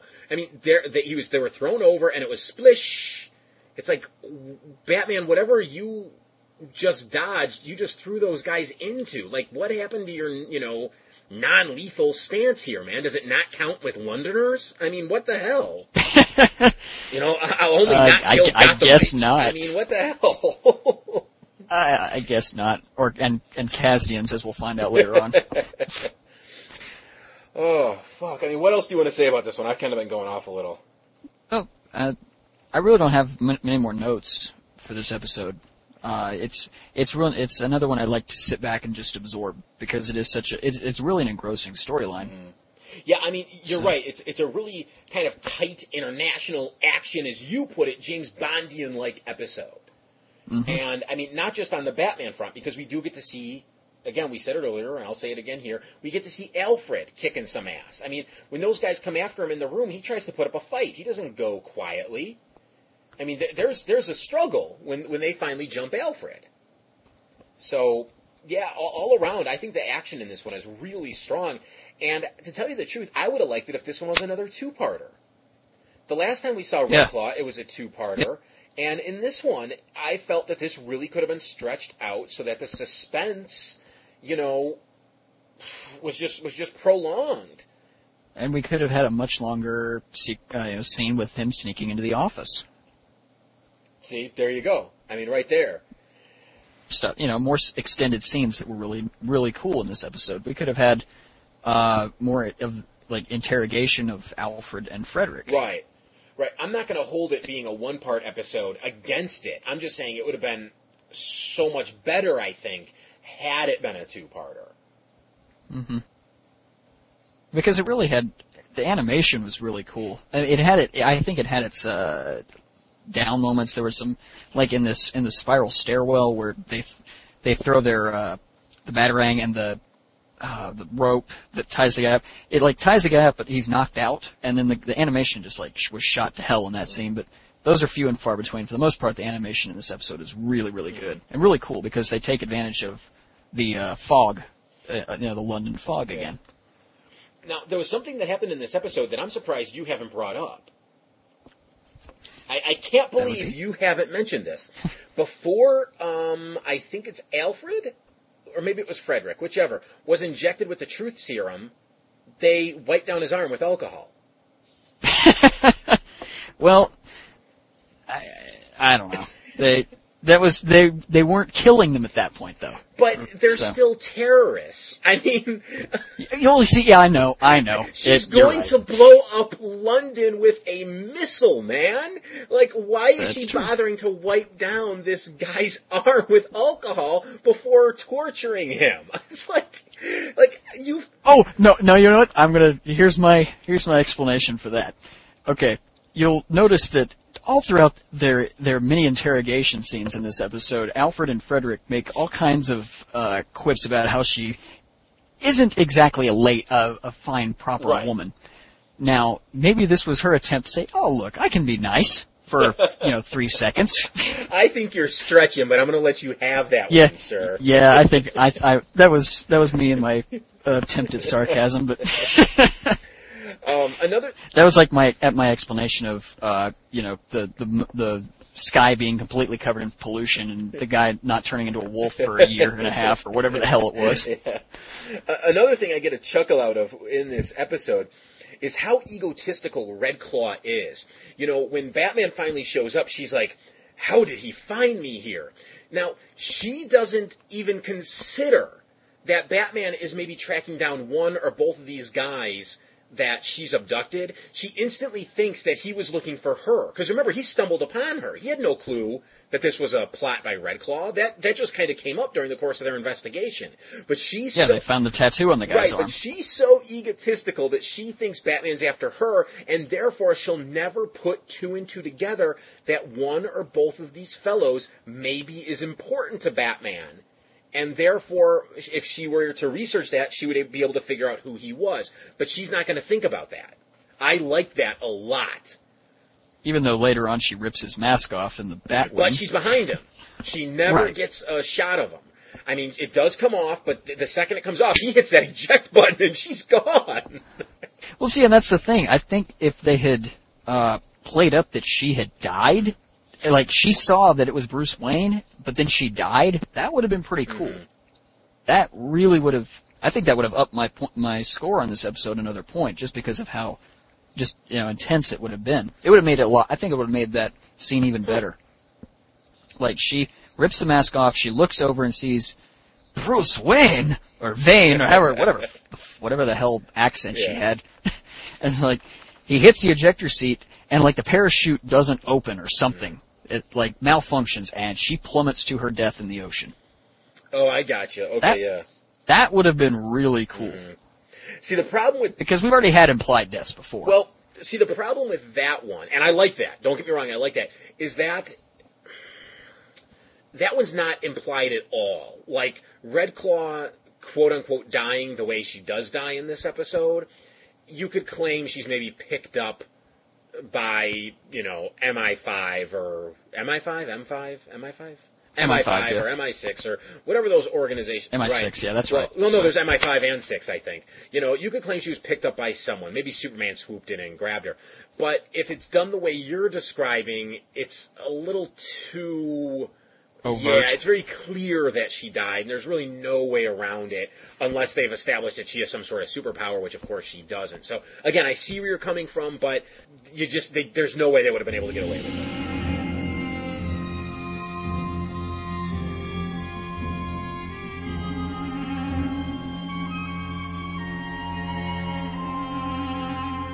Next on our list is Showdown.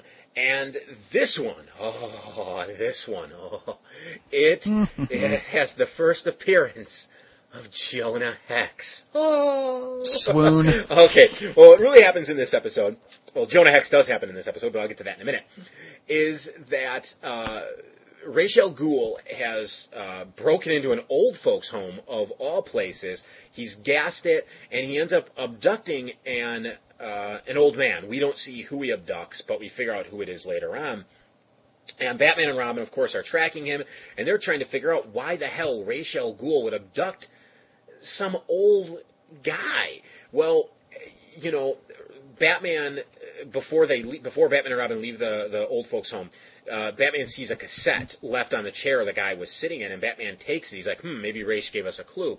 As they're in the Batmobile, they're tracking Raish's uh, what is it? He's like in a gyrocopter or something, or whatever. Yeah, some like air airship. Yeah, it's something that's not going to get them out of Gotham. So he knows they have to be going to an airstrip.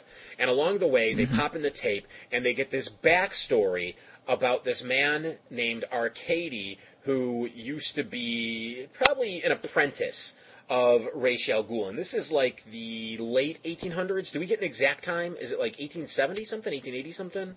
It was it was when it was in Arizona when the the, the railroads were first being uh, connected, basically connecting the west to the east. So, you know, eighteen I guess would be eighteen fifties ish, or maybe maybe after the Civil War. Okay. I'm not sure. But roundabout there. Um, Yeah. Yeah, we get this story from him about Arkady and this airship that they were building because Ra's had this plan to destroy the railroads because he was a futurist basically, and he saw that if man advanced into the west, you know, we were going to wipe out all the forests and just pollute the hell out of it. I mean, that's what we do. He saw how we ruined the East Coast and the Midwest, and he didn't want that to happen to the West Coast. So he was trying to prevent that, or at the very least, slow it down. And, eh, you know, as he is trying to accomplish this, he and Arkady end up getting stopped by the cowboy bounty hunter known as Jonah Hex. And by the end of the episode, Batman figures out that Arkady is actually Ra's al Ghul's son. And that's why Ra's abducted him. Um, because though he left Arkady to his fate all those years ago, that being a jail sentence, you know, he couldn't uh, leave him to just die in, an, in a convalescence home. So he, he was basically trying to take him home, for lack of a better word, to let him die peacefully and be with his family in his final moments. It's kind of a touching, uh, but short Ra's al Ghul moment we get at the end of the episode. Mm-hmm. So I know you have a you have so many notes about this one, James, don't you? Oh, I have just a whole lot. one one, big yes. one. yeah. But, you know, and there's a reason. It's because you can't, this is just an episode you have to sit back and Yeah. absorb. Because, for God's sake, it's Jonah Hex. And the, and the episode itself, uh, is really touching at the end. You know, even though you've got Ra's al Ghul, who is, you know, basically an irredeemable villain. He's not somebody you should feel any kind of sympathy for because he wants to wipe out what, like, you know, 99% of the Earth's population. But, you know, it's a really touching moment at the end of the episode where he, uh, he says, we will live to f- cross swords another day, detective. Let me just be with my son, please. Yeah, and, You know, and the thing is, when he actually says that, if you look at Raish's face, for a brief moment, it gets very old and tired and human. And you can't help but feel sorry for Ra's. Like, yeah, Batman, leave him alone. Let him just have this moment with his family. yeah, exactly. And we don't get, you know, it's not like you get that very often from no, Ra's al Ghul. no. So it was nice to add a little human element to him there for just just one episode or just one little two minute scene there. Um, and in you know in that scene, it's you can tell from the beginning Batman knows. Or from the beginning of that final scene, you know that Batman knows that that's that Du- Duvall was was slash is his Yeah. son. And when Robin jumps out, he he stops him. You know, he noticeably just stops him from attacking Ubu or Al Ghul because he knows what what's happened and he just he wants the explanation. So it was, it was a really really well put together scene. Let alone the the whole uh, the whole action part of the episode with uh, Jonah Hex taking down the airship and everything. What I appreciated about that uh, whole sequence on the airship is that people are dying left and right. I mean, Jonah Hex blows up a good portion of that ship before the ship actually finally explodes into ashes. You know, because mm-hmm. there's all those guys shooting the cannons, and Jonah Hex blows up that whole room, and there's people still crawling out of the window when the explosion rocks the ship. And it's like all these guys just died, and you know, I like that in this episode for a couple of reasons. One, it's not Batman doing the killing, so we don't have to take issue with it. Two, it's Jonah Hex, and it's a cowboy story. I mean, you, you can't read a Western without people dying left and right.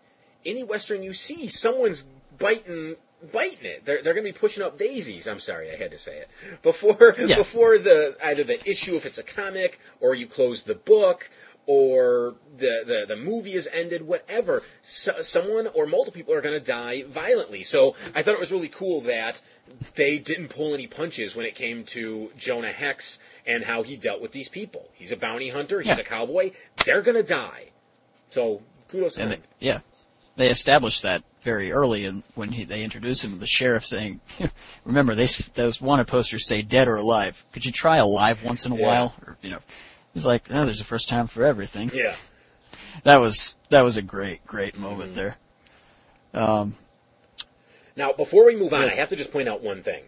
This episode was written by Joe R. Lansdale, who he did the teleplay, I should say. The story was by uh, three guys. I think it was like Dini, Timm, and someone else. But the teleplay was by Joe R. Lansdale. And if you remember, he's the fellow who did. Um, he introduced us to Scarface, if memory serves. I believe so. Um, yeah. he, of course, did some other ones. I think he did Perchance to Dream. I want to say he did one or two more. But the reason I'm bringing him up is I'm about to shill.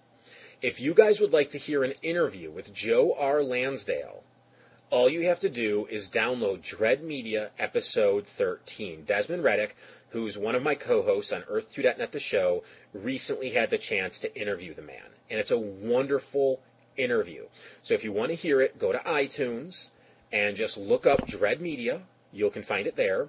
If you don't want to use iTunes, just go to earth2.net, earth hyphen the number two dot net and you'll see um, episode 13 of dread media. It's still listed on the main page. Just scroll down a little. You'll actually see an image of jonah hex. That was the banner i made for that episode of dread media. Just click that and the mp3 will start downloading and you can listen to joe r lansdale talk about his novels and they actually do spend a little time talking about batman the animated series.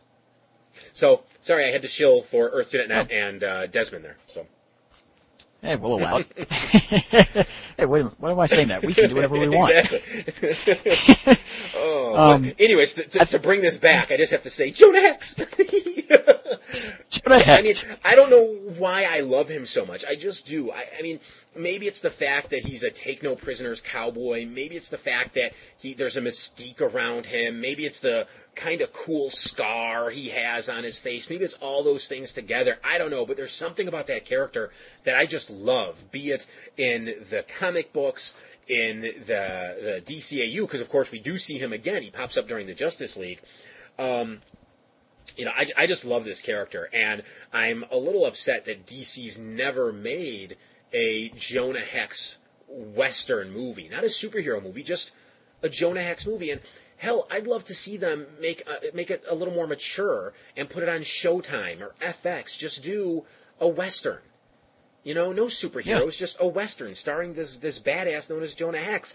That would be ratings. I really think, uh, you know, I mean, look at we got Deadwood. What channel is that on? Showtime. That's uh, Showtime or yeah, HBO, one of the two. That that's what is that still on the air? I know it did three seasons. Is a fourth one coming? I I don't think so, but I'm not entirely okay, sure. Okay, but regardless, it lasted three seasons. Jonah Hex, that means that could last at least that long. Put this on the air, man. I mean, it irks me that we have not seen a Jonah Hex TV show or movie come out of Warner Brothers.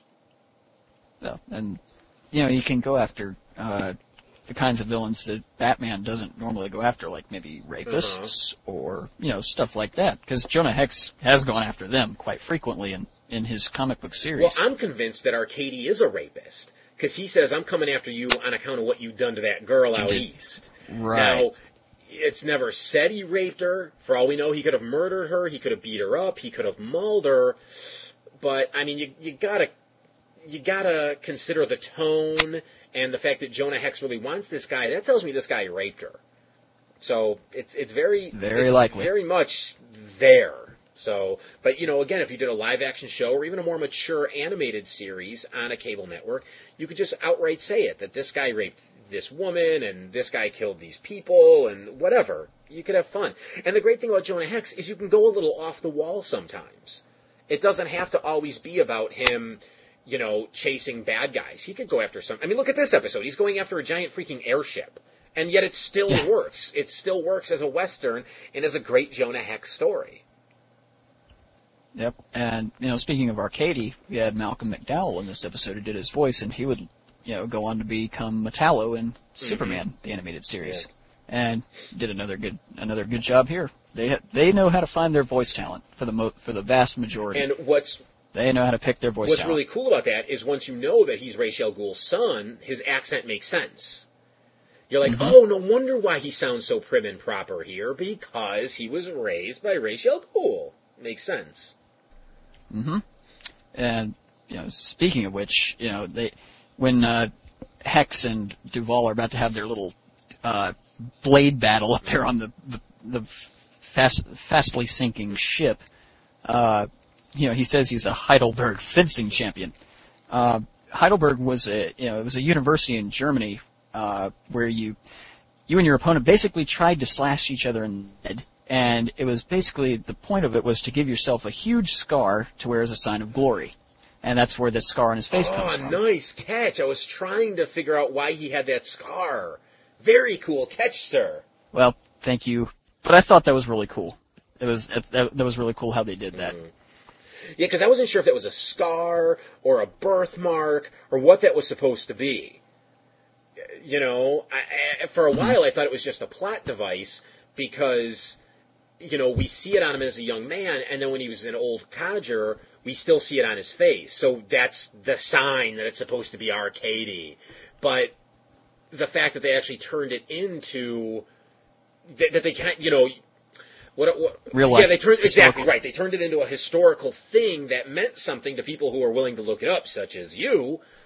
That's cool. That that's extra points right there. Hmm. Um. Anyway, uh, go on, and I'll because you know me and my lack of notes. Yes. Um, up I appreciated the continuity that was in this episode. At the end, Ra's al Ghul tells Batman why he didn't mention Arkady during what he called the Phoenix debacle, which of course was the the Demon Quest. You know, Mm-hmm. in there, you know, for anybody who's seen that episode or heard uh, our discussion of it, uh, you know, Ra's al Ghul courts Batman to be his heir, to take over his empire. But if you suddenly introduce this son, you have to look back and go, wait, why didn't just give it to his son? Well, Ra's covers that simply by saying, I could tell back then he was too unstable, and I, there was no way I could hand my empire over, over to him. There you go. That that's really cool. There's just like one or two lines, and anybody who's a continuity fiend now can't complain. And I love how Ra's al Ghul even addresses the fact that he has a son. He's like, "Do you think in my you know 500 years, yeah, 600 600 years, 600 I would only have sired one child?" Which is great because now, granted, they never did it, but they could have set up more of Talia's siblings coming to, to take Raisha's empire and challenge her for it. You know, and in the comics, he actually does have a second daughter. So very, very right. cool. She's the one who ends up killing him, right? Um, I'm not entirely sure. I think she was though. Yeah, but yeah. So very cool. Just having this thought in the back of our heads, like, ooh, there could be some more Ra's al Ghul children out there.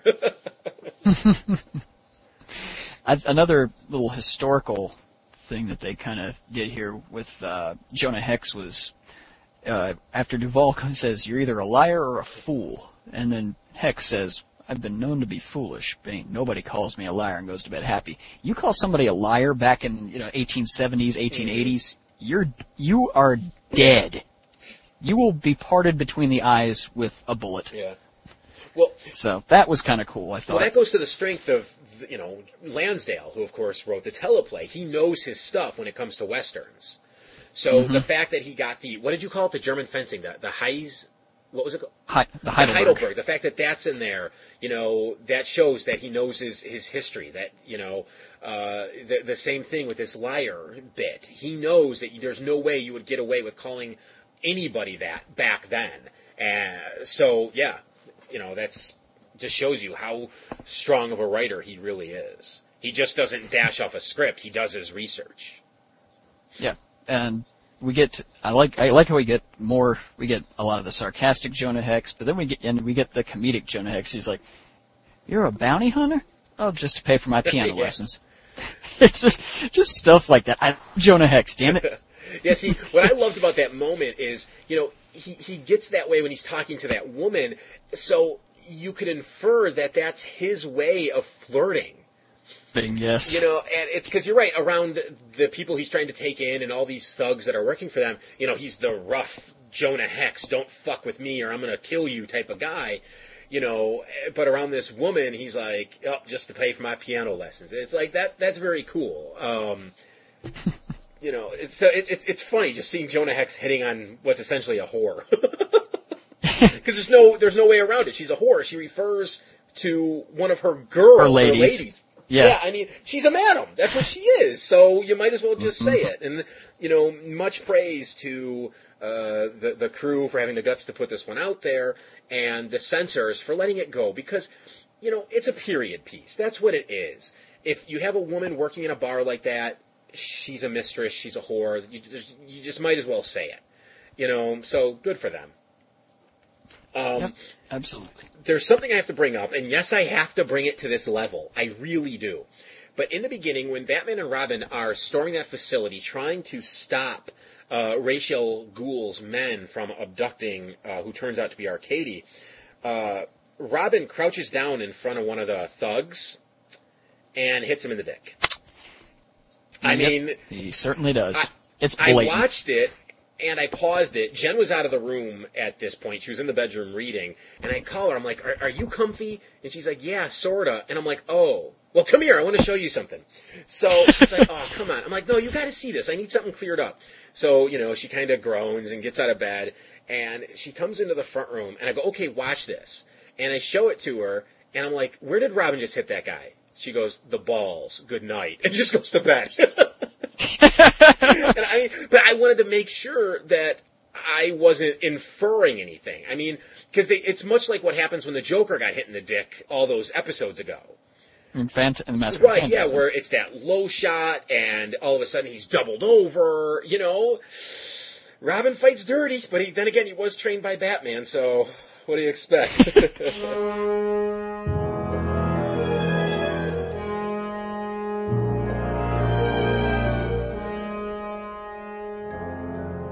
Our next episode on today's ep- episode is Riddler's Reform. And as the title would so aptly put it, apparently Riddler has reformed and become an upstanding member of society. I thought this was a Scarface episode. I know, I, I shoot, I thought Bane came back. Oh, see, yeah. I'm sorry, go ahead. I know, I, it's, it's tough to decipher this, this title's meaning, you know. Uh, so anyway, Nigma, Edward Nigma has, uh, signed a contract with a toy company to launch a new line of Riddler games and puzzles. Uh, and Batman and Robin, of course, obviously don't believe he's he is reformed because he's he's such he's so obsessed with his his persona and his rid- riddle games that there's they feel there's no way he could possibly become an upstanding member of society. Gee, you think?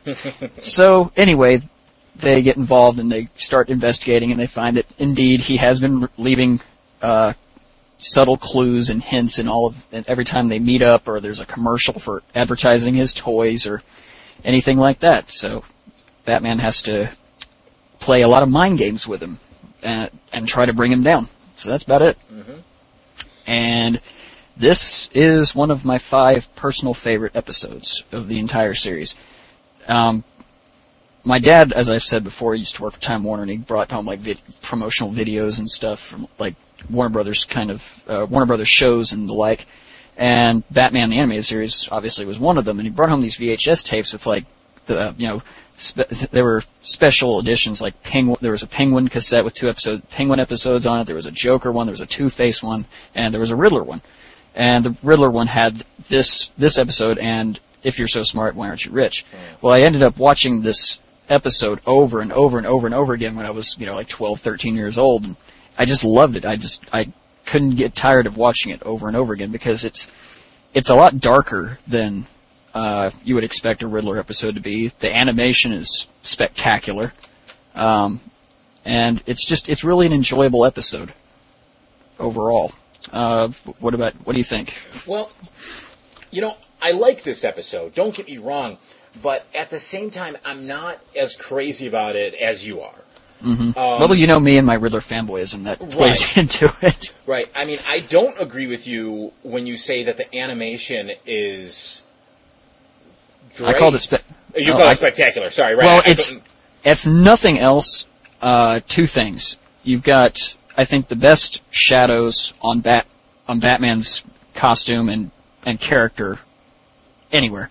I mean, there's several instances where you look at him and he's standing in the shadows. It's like, wow, holy crap, that's cool. Uh, like when uh, he meets Riddler in his penthouse when he's having his little party there, and uh, he's standing in front of the window and he he's after he's we'll get to this in a few minutes about him playing mind games with the Riddler, but he as he's leaving he he you know extends his arms with the cape out and lightning strikes and he disappears. That's one of the really cool moments. And, and, then I'll, you get and I'll concede that. That's an awesome moment. then there's when he at the near the end of the episode when he tracks him back to the convention center where this episode started. It, he's walking by this tank of water where there's like a Harry Houdini exhibit, uh, and uh, like this Riddler marionette shoots uh, shoots the tank and the water spills all over Batman. And as he gets up and like disarms the the marionette, he he gets up and he stands there with it's almost completely black, and he he squints his eyes like he is just ultimately pissed off. And that's another one, a really cool uh, animation moment with shadows there. And I, what was my other point? I, this was there was a, this was a point A and a point B, and my point B was uh, oh yeah, it's it's certainly the easiest, it's easily the best animation for a Riddler episode so far. But that you know that's not very hard, unfortunately. no, it's not. See, again, when it comes to the lighting and the shadows, especially when it comes to that penthouse scene, I- I'm with you right there.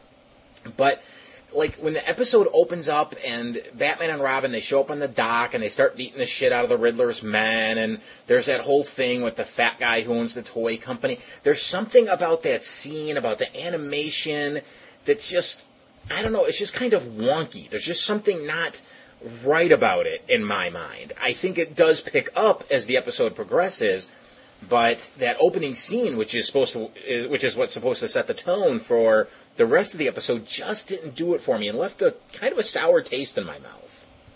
Hmm, we'll agree to disagree on that Okay. front then. Okay. Um,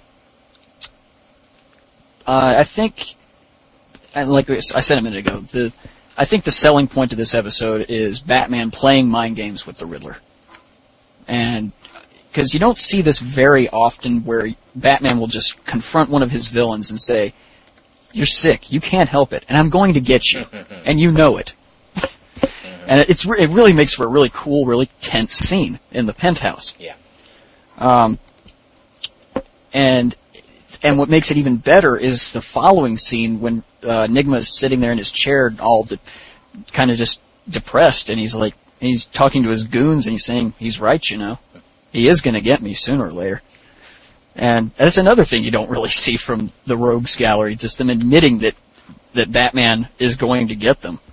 So it's like, oh, no more riddles. I'm going to kill you. Screw it. But yeah, that's that. I think that's the real selling point of this episode. Yeah, that is a, that that is a really good scene because Batman just lays it all out on the table. It's like it, it, it could uh, i- in the hands of a lesser writer, it would probably come off as being very expositional. Like this is what the Riddler's all about, and I'm going to tell the Riddler what he's all about while telling the audience in case they didn't know. But the way it's done, it's it's very crafty, and it doesn't come off as exposition. It's more like Batman outsmarting his villain by showing him, "Look, I know what you're going to do, so you can't win." You know, but it's exposition at the same time. We can't deny that. We can't deny that. But Yeah. it, it, it, it, it's just ooh, it's it's written so well. I'm sorry, I'm stumbling over it there, but it is one of those scenes that really does uh, raise this episode up for me. And then, as you said, the the Riddler's reaction to it is just like son of a bitch, son of a, you know. Yeah, It's like before before the scene cuts in, you know he's sitting in the chair cursing his his little hat off. yeah, so yeah, it, it's a it is a very mature moment for a character that is usually portrayed in uh, you know uh, kind of a lar- lighthearted manner. yeah. You know, and I you know, like You know, maybe I shouldn't even say lighthearted because some of the ep- Riddler episodes do get kind of dark. I mean, look at uh, if you're so smart, why aren't you rich? I mean, at the end, it's got that really dark ending where the the the, oh, the Mockridge. Yeah, where, thank you. Where Mockridge has got that shotgun and he can't sleep. That's very dark. yeah, Um, I don't remember there being too many dark moments in um, shoot. What is reality? Is that the other one? yeah. That's the other one. But I mean, you have Gordon's heart being shown on the computer screen. Right. So yeah, we do get we do get the uh, you know the potential to see Gordon have a heart attack, but this is so much more mature because it really gets into the character's psyche and deep into the psyche, so deep that the character can't help but admit that his enemy is 100% correct. So yeah, that that does get it some extra points in my mind. And then it all leads up to that con- that second convention scene where mm-hmm. Enigma's on the television screen and he's saying, you know, "This is it, Batman. I'm a little sad, actually. You know, you were a worthy opponent, but I told you I'd make a killing at the fair." it's like just you know, the hell with it. No more riddles. I'm just gonna blow you up. and then it all culminates with Batman again playing mind games with him when he confronts him in the penthouse again the second time. And he's, and Enigma's like, how did you get out of that? There's no way. And he's like, well, that's my little riddle. It just, it, more and more layers, just more and more layers of just screwing with him. And, uh, and then the the final culmination is, of course, in Arkham, where it ends with him just screaming, and it's it's really creepy in a way. Yeah.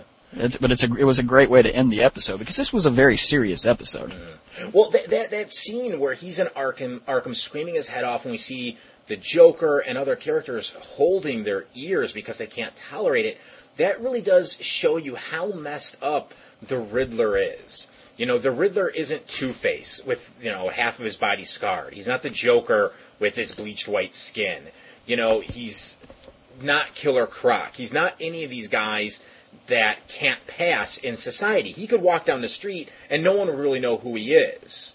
You understand what I'm saying here? Mm-hmm. But be, you know they have to go. So because of that, they have to go that extra mile to show you how broken he really is inside. On the outside, he might look like look. oh, Okay, let's look at Norman Bates. On the outside, he looks like your normal but somewhat awkward fellow. But on the inside, he is so tortured. That's exactly what happens with Edward Nigma here. Mm-hmm. Looks normal, maybe a little awkward at times, but still, but still, he just he can't get over his obsessions. And Nope. they, they illustrate it perfectly as this episode closes. Mm-hmm. And uh, I think overall, with the three episodes, even though What Is Reality was somewhat mediocre, uh, I think overall they wrote the Riddler pretty well in, in the series. This being his last appearance in the original Batman the Animated Series. I think they wrote him overall very well because remember back in uh, uh, the first episode, if you're so smart, why aren't you rich? Uh, he's the he at the that point was the only villain to get away, and he wasn't he wasn't Batman never caught him, and that was that was like and I made the uh, comparison to a wrestler getting a big a big rub from a major a major superstar in the company or something like Yeah. something to that effect. Uh, but yeah, I'm I'm I was really pleased with the way the way they overall wrote the Riddler through the series, even though it was only three episodes worth. Yeah. One one of the other things I do like about this one are the clues. You know, a lot of times the Riddler's clues are very obvious. Mm-hmm. Like what what's the one in the in the first episode? What's as high as an elephant's eye? Yeah, I mean that that's very blatant. But in this one, it's much more subtle. You know, when he and Batman are fighting on the on the dock, he's just talking to Batman. But when Batman remembers what Nigma said, he's like, "Holy crap, that was a clue!" Because he talks about ancient history. You know, what, he's he's a new man. Yeah. New, Newman was the name of the antique store. Right, and so pair that up with ancient history, so you got your antiques there. I mean, that's a very well thought out clue. And then you have the number on the chalkboard, which Batman thought was a map coordinate, but the Riddler flipped it. So it ends up becoming, what was it, 10 Leslie as Yeah. an address.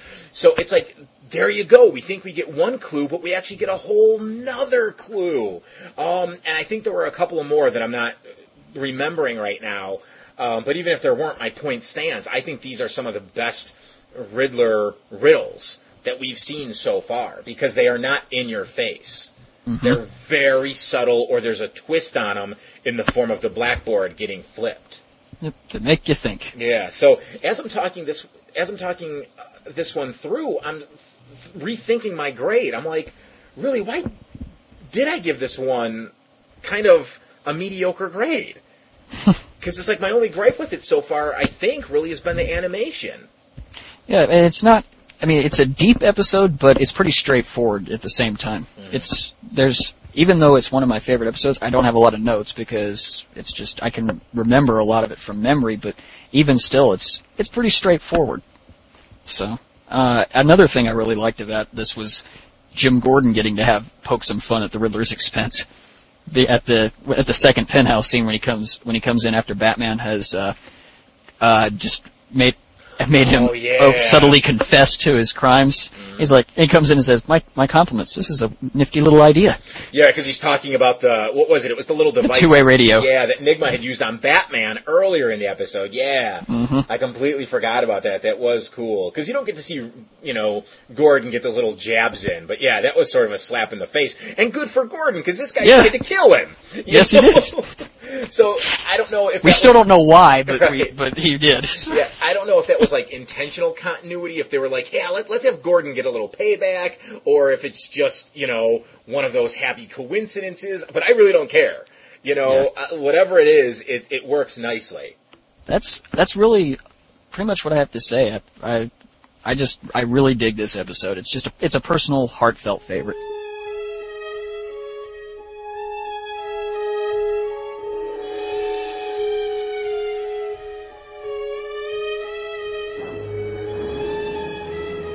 And lastly, today we're going to talk about Second Chance. In this one, uh, Two Face has been taken to uh, a hospital, and he has been uh, completing some psychiatric treatment. And the doctors believe that the final step to getting rid of Harvey's Two Face persona is to uh, basically get plastic surgery and uh, wipe away those scars. And in the process of uh, this surgery, he's kidnapped by his greatest enemy. And it's up to Batman and Robin to track down uh, this this enemy. At first, they think it's Rupert Thorne because, of course, those two have a history dating back years. Um, and then they uh, think it's the Penguin because he and the Penguin have some feud all of a sudden. And at the end of the day, it turns out that Harvey's greatest enemy is, in fact, himself, Two Face. So again, much like we did in Riddler's Reform, we kind of get this uh, internal struggle between Harvey Dent's two sides, and Batman slash Bruce is there to try to rescue Harvey from his inner demons, basically. Mm-hmm. So, uh, what do you think about this one? I think overall it's a pretty good one. I, th- I don't. I don't like the fact that they just suddenly made the Penguin and Two Face arch nemesis. Yeah, that was one of the things I wrote down. Was like, when did these two become blood enemies? Yeah. That they would even suspect that the Penguin would want to murder the man or kidnap him or whatever. It's like, I can see them not totally getting along. I mean, I think the rogues get along when they need to, and then the rest of the time they probably just stay away from each other. So for there to be this history that we don't know about was a little irksome. I mean, they try to explain it by saying that Harvey stole some, what was it, like a bird or something? Like some kind of statue, maybe? Like a little yeah, bird uh, image, or Yeah. graven image, I guess, But something like that. What's weird about it is I don't even think they gave the bird a sort. Harvey only commits crimes that are related to the number two. Yeah. So why would he suddenly be stealing some random bird? You know, unless it was like a two-headed bird, or there were only two of these birds, and he now has both of them. Harvey just wouldn't bother with that. So I, even though they tried adding in this backstory, it just didn't work for me. It felt very forced. Mm-hmm. It's like they could have went to Poison Ivy. Yeah. That would have made a lot more sense. Right. I mean, she tried to kill the guy once before, so why not kidnap him and try to kill him again? I just, I, the penguin thing was so out of left field, it bothered me. I, although I do, I did like his line. I would face him face to face. To face. yeah, that's good. That was a good line. right. And, you know, for all my gripes about them adding the penguin into this, I like how he was portrayed because he is utterly vicious. Where, you know, he's, he's in his, in his cell and he's got all those, those, uh, pigeons in there mm-hmm. with him, and he has those things go flying out of there to try to murder Batman and knock him off that ledge. I mean, I don't think to date we've seen the Penguin portrayed in such a brutal fashion, have we? No, unless you count being in a Viking helmet and riding around through the through a theater.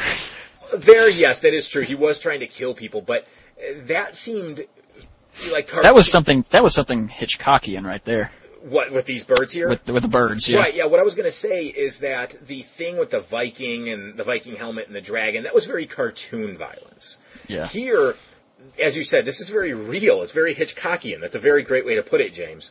Um, and I appreciate that because I, I love when they take these villains and they put a more serious spin on them. Yeah. I mean, and this was they did it here with the Penguin. They definitely did it here with Two Face, and they did it last episode with Riddler's Reform. and even with uh, uh, Baby Doll. Yes, yes, exactly. So yeah, Hell, they of even did it with Ra's al Ghul and his son. that's every episode here. So wait, wait, are we missing an episode, or are there episodes today? Wait, what was the third episode we reviewed? this? here? I'm forgetting. The Lion and the Unicorn. so, okay, the Red Claw's the villain, but we get a more serious look at Alfred. Yes, we do. So, yeah, they they were just hitting all cylinders here. Ah, the humanism. um, but uh, what I, of course, what I most liked about this episode was that they showed more tension between Bruce and Dick, Mhm. and uh, they needed to since Gotham Knights will is coming up relatively soon, and uh, and and Dick Grayson is obviously left, and under not so uh, wonderful terms. So, but and moreover on that point, uh, Robin really got to show his resourcefulness and his and his ass kicking ability in this episode at the same time.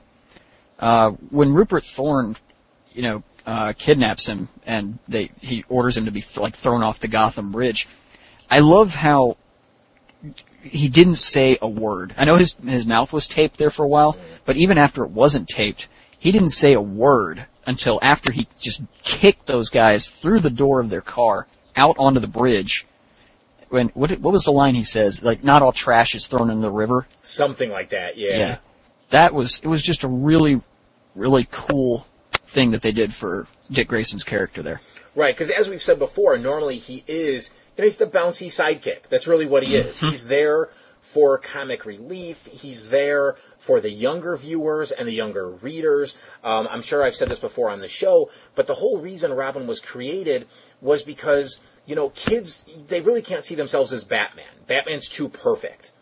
But Robin, Robin's young, he makes mistakes, they can relate to that. That's why he's there. So of course they're going to make him the more, don't take this the wrong way, but flamboyant one. The one who's just there to have More- fun. He's not there for some deep dark revenge. He's really just there to go out and kick some bad guys in the face because that's what he likes doing.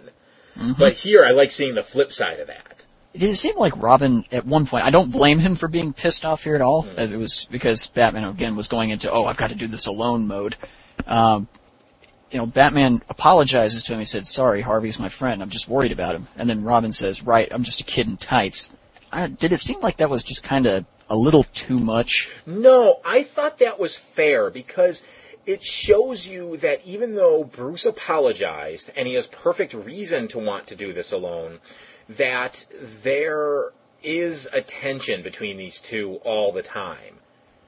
And that Dick, you know, he suffered this too much from Bruce.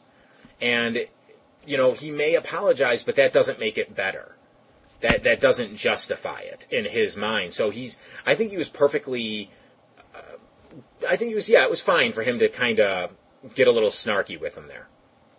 Okay. Uh, why did you think it was too much?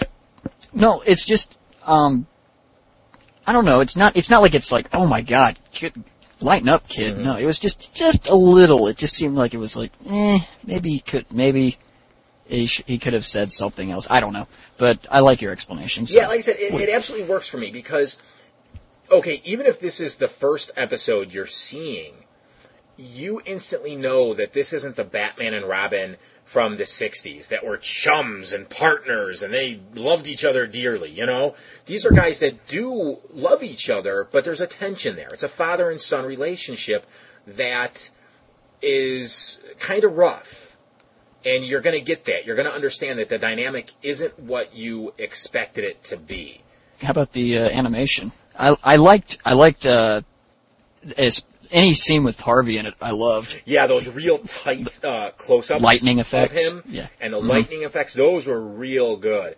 Um, but when it comes to the rest of the animation, I didn't really notice if it was better than any. You know, Yeah, what was it it? was no, it was it was it was kind of uh, uh, I don't know I don't know what the word I'm looking for here is. It was there was a dichotomy there. It was either really good or it was just eh okay. Oh, okay, okay. So, but yeah, I I loved every single scene with Harvey in it. It was just really really creepy, cool, dark, macabre, just great lightning effects. Yeah, I really think this may be some of the best Two Face uh, animation we've seen so far. I mean, because like I said, the, the, the close-ups of Two Face really, they really stand out for me.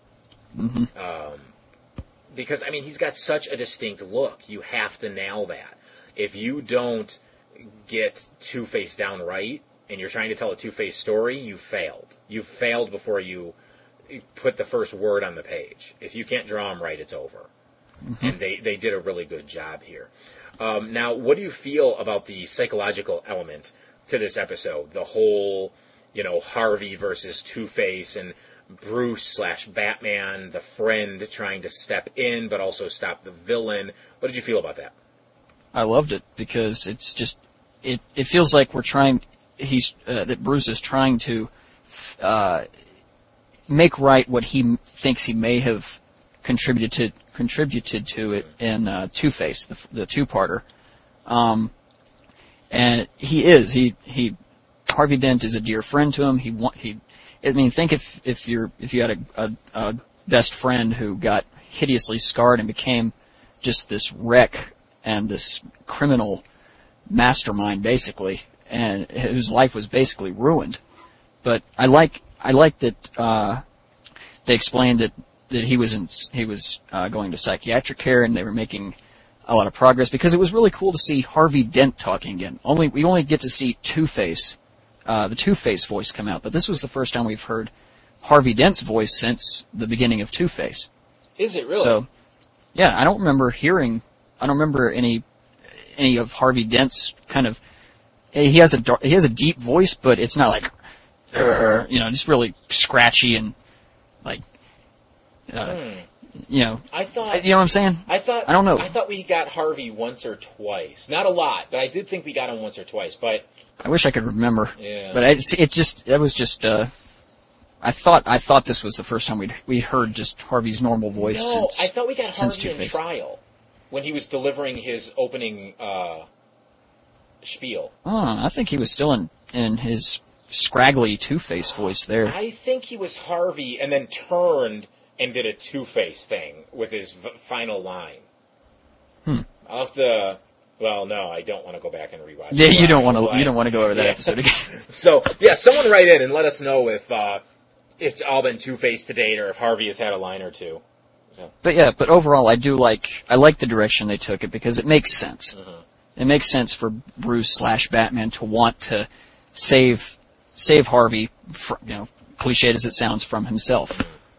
So, how about you? I, I really appreciate the ending of this one. Not the the ending ending, but the the climax where uh, Harvey is hanging from the girder because he was going after the uh, the coin that Batman had rigged. Um, and he's hanging there, and he's got the coin in one hand, his other hand's holding, you know, him up, and Batman is leaning down, trying to grab him, trying to pull him up, and Batman's saying, Harvey, let go of the coin. You know, choose, decide to save yourself. And Harvey's like, I can't, I can't decide without the coin. And it's this really tense moment with, I believe there's rain and lightning going on. Um, I think Robin's in the background kicking some ass, isn't he? Yeah, because Yeah. Batman was about to get shot. Yep, and- and- he's saved his ass. Right, Robin did show up and saved him.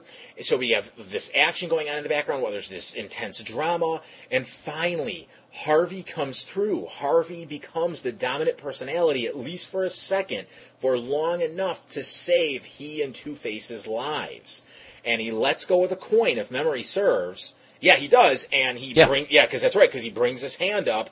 And I couldn't remember if he like kept it in his hand or not, and somehow still grabbed Batman's hand, but that just apparently doesn't even make sense. So yeah, he drops the coin and he reaches up, grabs Batman's hand, and he saves his life. That is really cool. It shows you that something in Batman's voice or Bruce's voice came through, broke through that wall that is Two Face, and reached Harvey's psyche enough to literally pull him up off the edge. That is a very mature, very mature uh, moment there that I appreciate deeply. and they they uh, keep it going in, in the final scene uh, when they're taking Harvey back to uh, the asylum. They don't. They make sure they don't show any of Two Face in that entire scene. It's only they only show Harvey's the Harvey Dent side of his face when he, and him talking to Bruce and you know saying I'm you know you're always there for me. You've never given up on me. And they take they the animators took great care to not show any of Two Face in that camera pan Right. or in that whole scene. So they they kept you know they really they really finished it off very nicely. Mm-hmm. Yeah, I mean, it's just it's a solid episode. It's not like my favorite episode. I don't think it's like oh my god great, but I, I I do think it's really solid because of that climax. Um, but I that, I still do have some gripes with it. Um, the first being that final line that Robin delivers, "Hey, what are friends for?" I'm like, eh, I, it felt a little cheesy, a little hokey to me. Cliche, Yeah. very cliched. Um, and I thought it it lightened up a moment that I wish hadn't been lightened. The whole final moment with Bruce and Harvey, I liked that. And I didn't mind that Dick was there. I appreciated that Dick was there. But I would have liked it if Dick and Bruce just kind of walked off together silently. And we know that even though nothing's been said, they're appreciating each other's company. Hmm So throwing that line in, I thought did a great disservice to the episode. Yeah, Uh, couldn't agree more. And this other thing, you know, it might be a nitpick, but at the same time, I got to throw it out there. That's when Robin is kidnapped. Uh, he, you know, he's being held captive by Thorne's men. They've got him tied up, and they're they throw him over the bridge. Correct? Yes. But they didn't take his utility belt off. They threw him over the bridge while he was wearing his utility belt. And that, to me, I mean, every other villain takes off the damn utility belt. Why couldn't these guys do that? I don't know. It was a little irksome. Yeah, maybe it's I guess the purple smoke might have uh, made them afraid. Well, apparently the purple smoke only works once, you know, because Uh. Batman's belt is always coming off and people are playing around with the damn thing. So uh, maybe Robin's is more secure. Who knows? Uh, yeah. But yeah, it was just a little irksome. I mean, I, I like the fact that Robin had the uh, the glass cutter in his glove. That was cool because we saw him using it earlier, and he slips it in his glove because he knows he's screwed. He knows he's going to have to hide it. So that's great. It made sense that it was there. But the belt being kept on, uh, I didn't like that so much. I mean, I know you know they had to have him pull a grappling gun out, but they could have him. They could have had him save himself another way without a grappling gun. I don't know. They could have figured something out. Yeah. Um, The the Robin hang glider comes out of the cape. Yeah, who knows? Yeah, he's got Something. Yeah, he's got something in his ass. I don't know. Um, I don't know. Like I said, it's just when when all the other villains take off the belt, it either means that Thorne's goons are ultra stupid, and Thorne's too because he didn't tell them to take the the belt off, or they just screwed up and they were like, "Oh shit, we left the belt on him." You know, or they just left it on him because it was convenient because that's that was the only way to get him out of trouble. And that- that's just the wrong way to go about it, in my opinion. So yeah, sorry if it's nitpicky, but I it just has to be said. You know? Yeah. Uh, what else about this one? What else? Well, don't have a lot of notes left, but uh, you know, I, I agree. It's it's a very solid episode based on the the climax with the uh, whole construction scene, and I thought it was kind of it was weird that uh, I mean not weird, but that Robin comes along and saves the day. But I I would have liked if if not if nothing else, but to get rid of that cliched ending line, but to have Batman maybe rebuke Robin for disobeying him because that's how he acts in the comic books Yeah.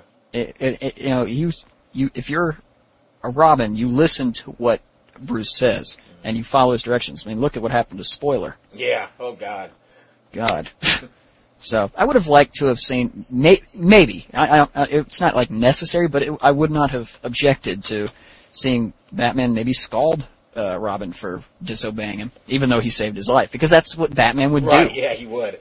he wouldn't you know you save his life he doesn't give a shit if you if you disobeyed him that was the that was the a number one thing so while I see where you're coming from, while I absolutely agree with you on what you're saying there, I'm just going to point out the other side of this. Okay, earlier, remember Robin had that line, "Oh, I'm just a kid in tights," so it shows that there's some friction there.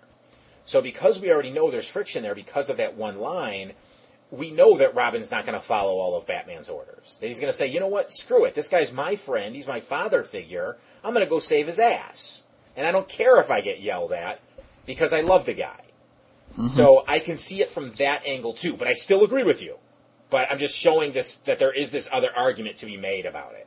Okay, so it's time to do our scores. And uh, first up was Baby Doll. What do you give this one? and I never expected to give it a grade this high when I was going into watching it but I'm giving it an 8 Wow! I'm yeah Are you I know. kidding me? I'm not kidding Wow! it it it still it impressed me that much I know I may go back and and look at it over it again but I I think I I can see myself sticking with an 8 Oh, well, I'm because it really was impressive okay, man. Wow! now I'm looking at my grade and I'm like, wow, I'm giving it a six. Is that too low? I love planting the seeds of doubt. okay, so like I said, that was a six for me. The Lion and the Unicorn. What do you give this one? Uh, let's give it a seven. I'm right there with you. Um, Showdown. This one is hard. I, I, I don't think it really should be, but it, it just is. But I'm going to give it a nine. Okay. It's I love Jonah Hex. Yeah, I'm gonna I'm gonna give this one an eight. I mean, it's Jonah Hex. It's a western. Batman's bar- barely in it, so that's kind of cool. It's expanding the universe. We get to see Ra's al Ghul in a new light. So yeah, eight. Okay, Riddler's Reform. Now I'm going to slightly lower my grade from what I originally had it because it's I don't want my fanboyism to come out even more than it already has. You I'm can't going give to it give a it an eight. twelve. What? No, I'm not going to give it a damn 12. I would have given it a 15 if I had. No, no. Uh, I'll give it an 8. Okay, I'm going to give this one a seven. But remember, I said I raised my grade up, so it was originally a six. Okay, Second Chance. I'll give that one a 7. Same thing, seven. Before he came to the States, Alfred did some work as an attaché in the British security services. More desk jobs than field work. But he acquired quite a reputation for diffusing diplomatically dangerous situations in high security areas. And I always thought he was just a nice old guy who polished the silver and fixed me sandwiches. Feedback in the form of emails and MP3s can be sent to feedback at worldsfinestpodcast.com. That's feedback at worldsfinestpodcast.com. Next time on World's Finest Podcast, we'll discuss the final five episodes from Batman the Animated Series, those being Harley's Holiday, Lock Up, Make 'em Laugh, Deep Freeze, and Batgirl Returns. For James Doe, I'm Michael David Sims saying thank you for listening to World's Finest Podcast.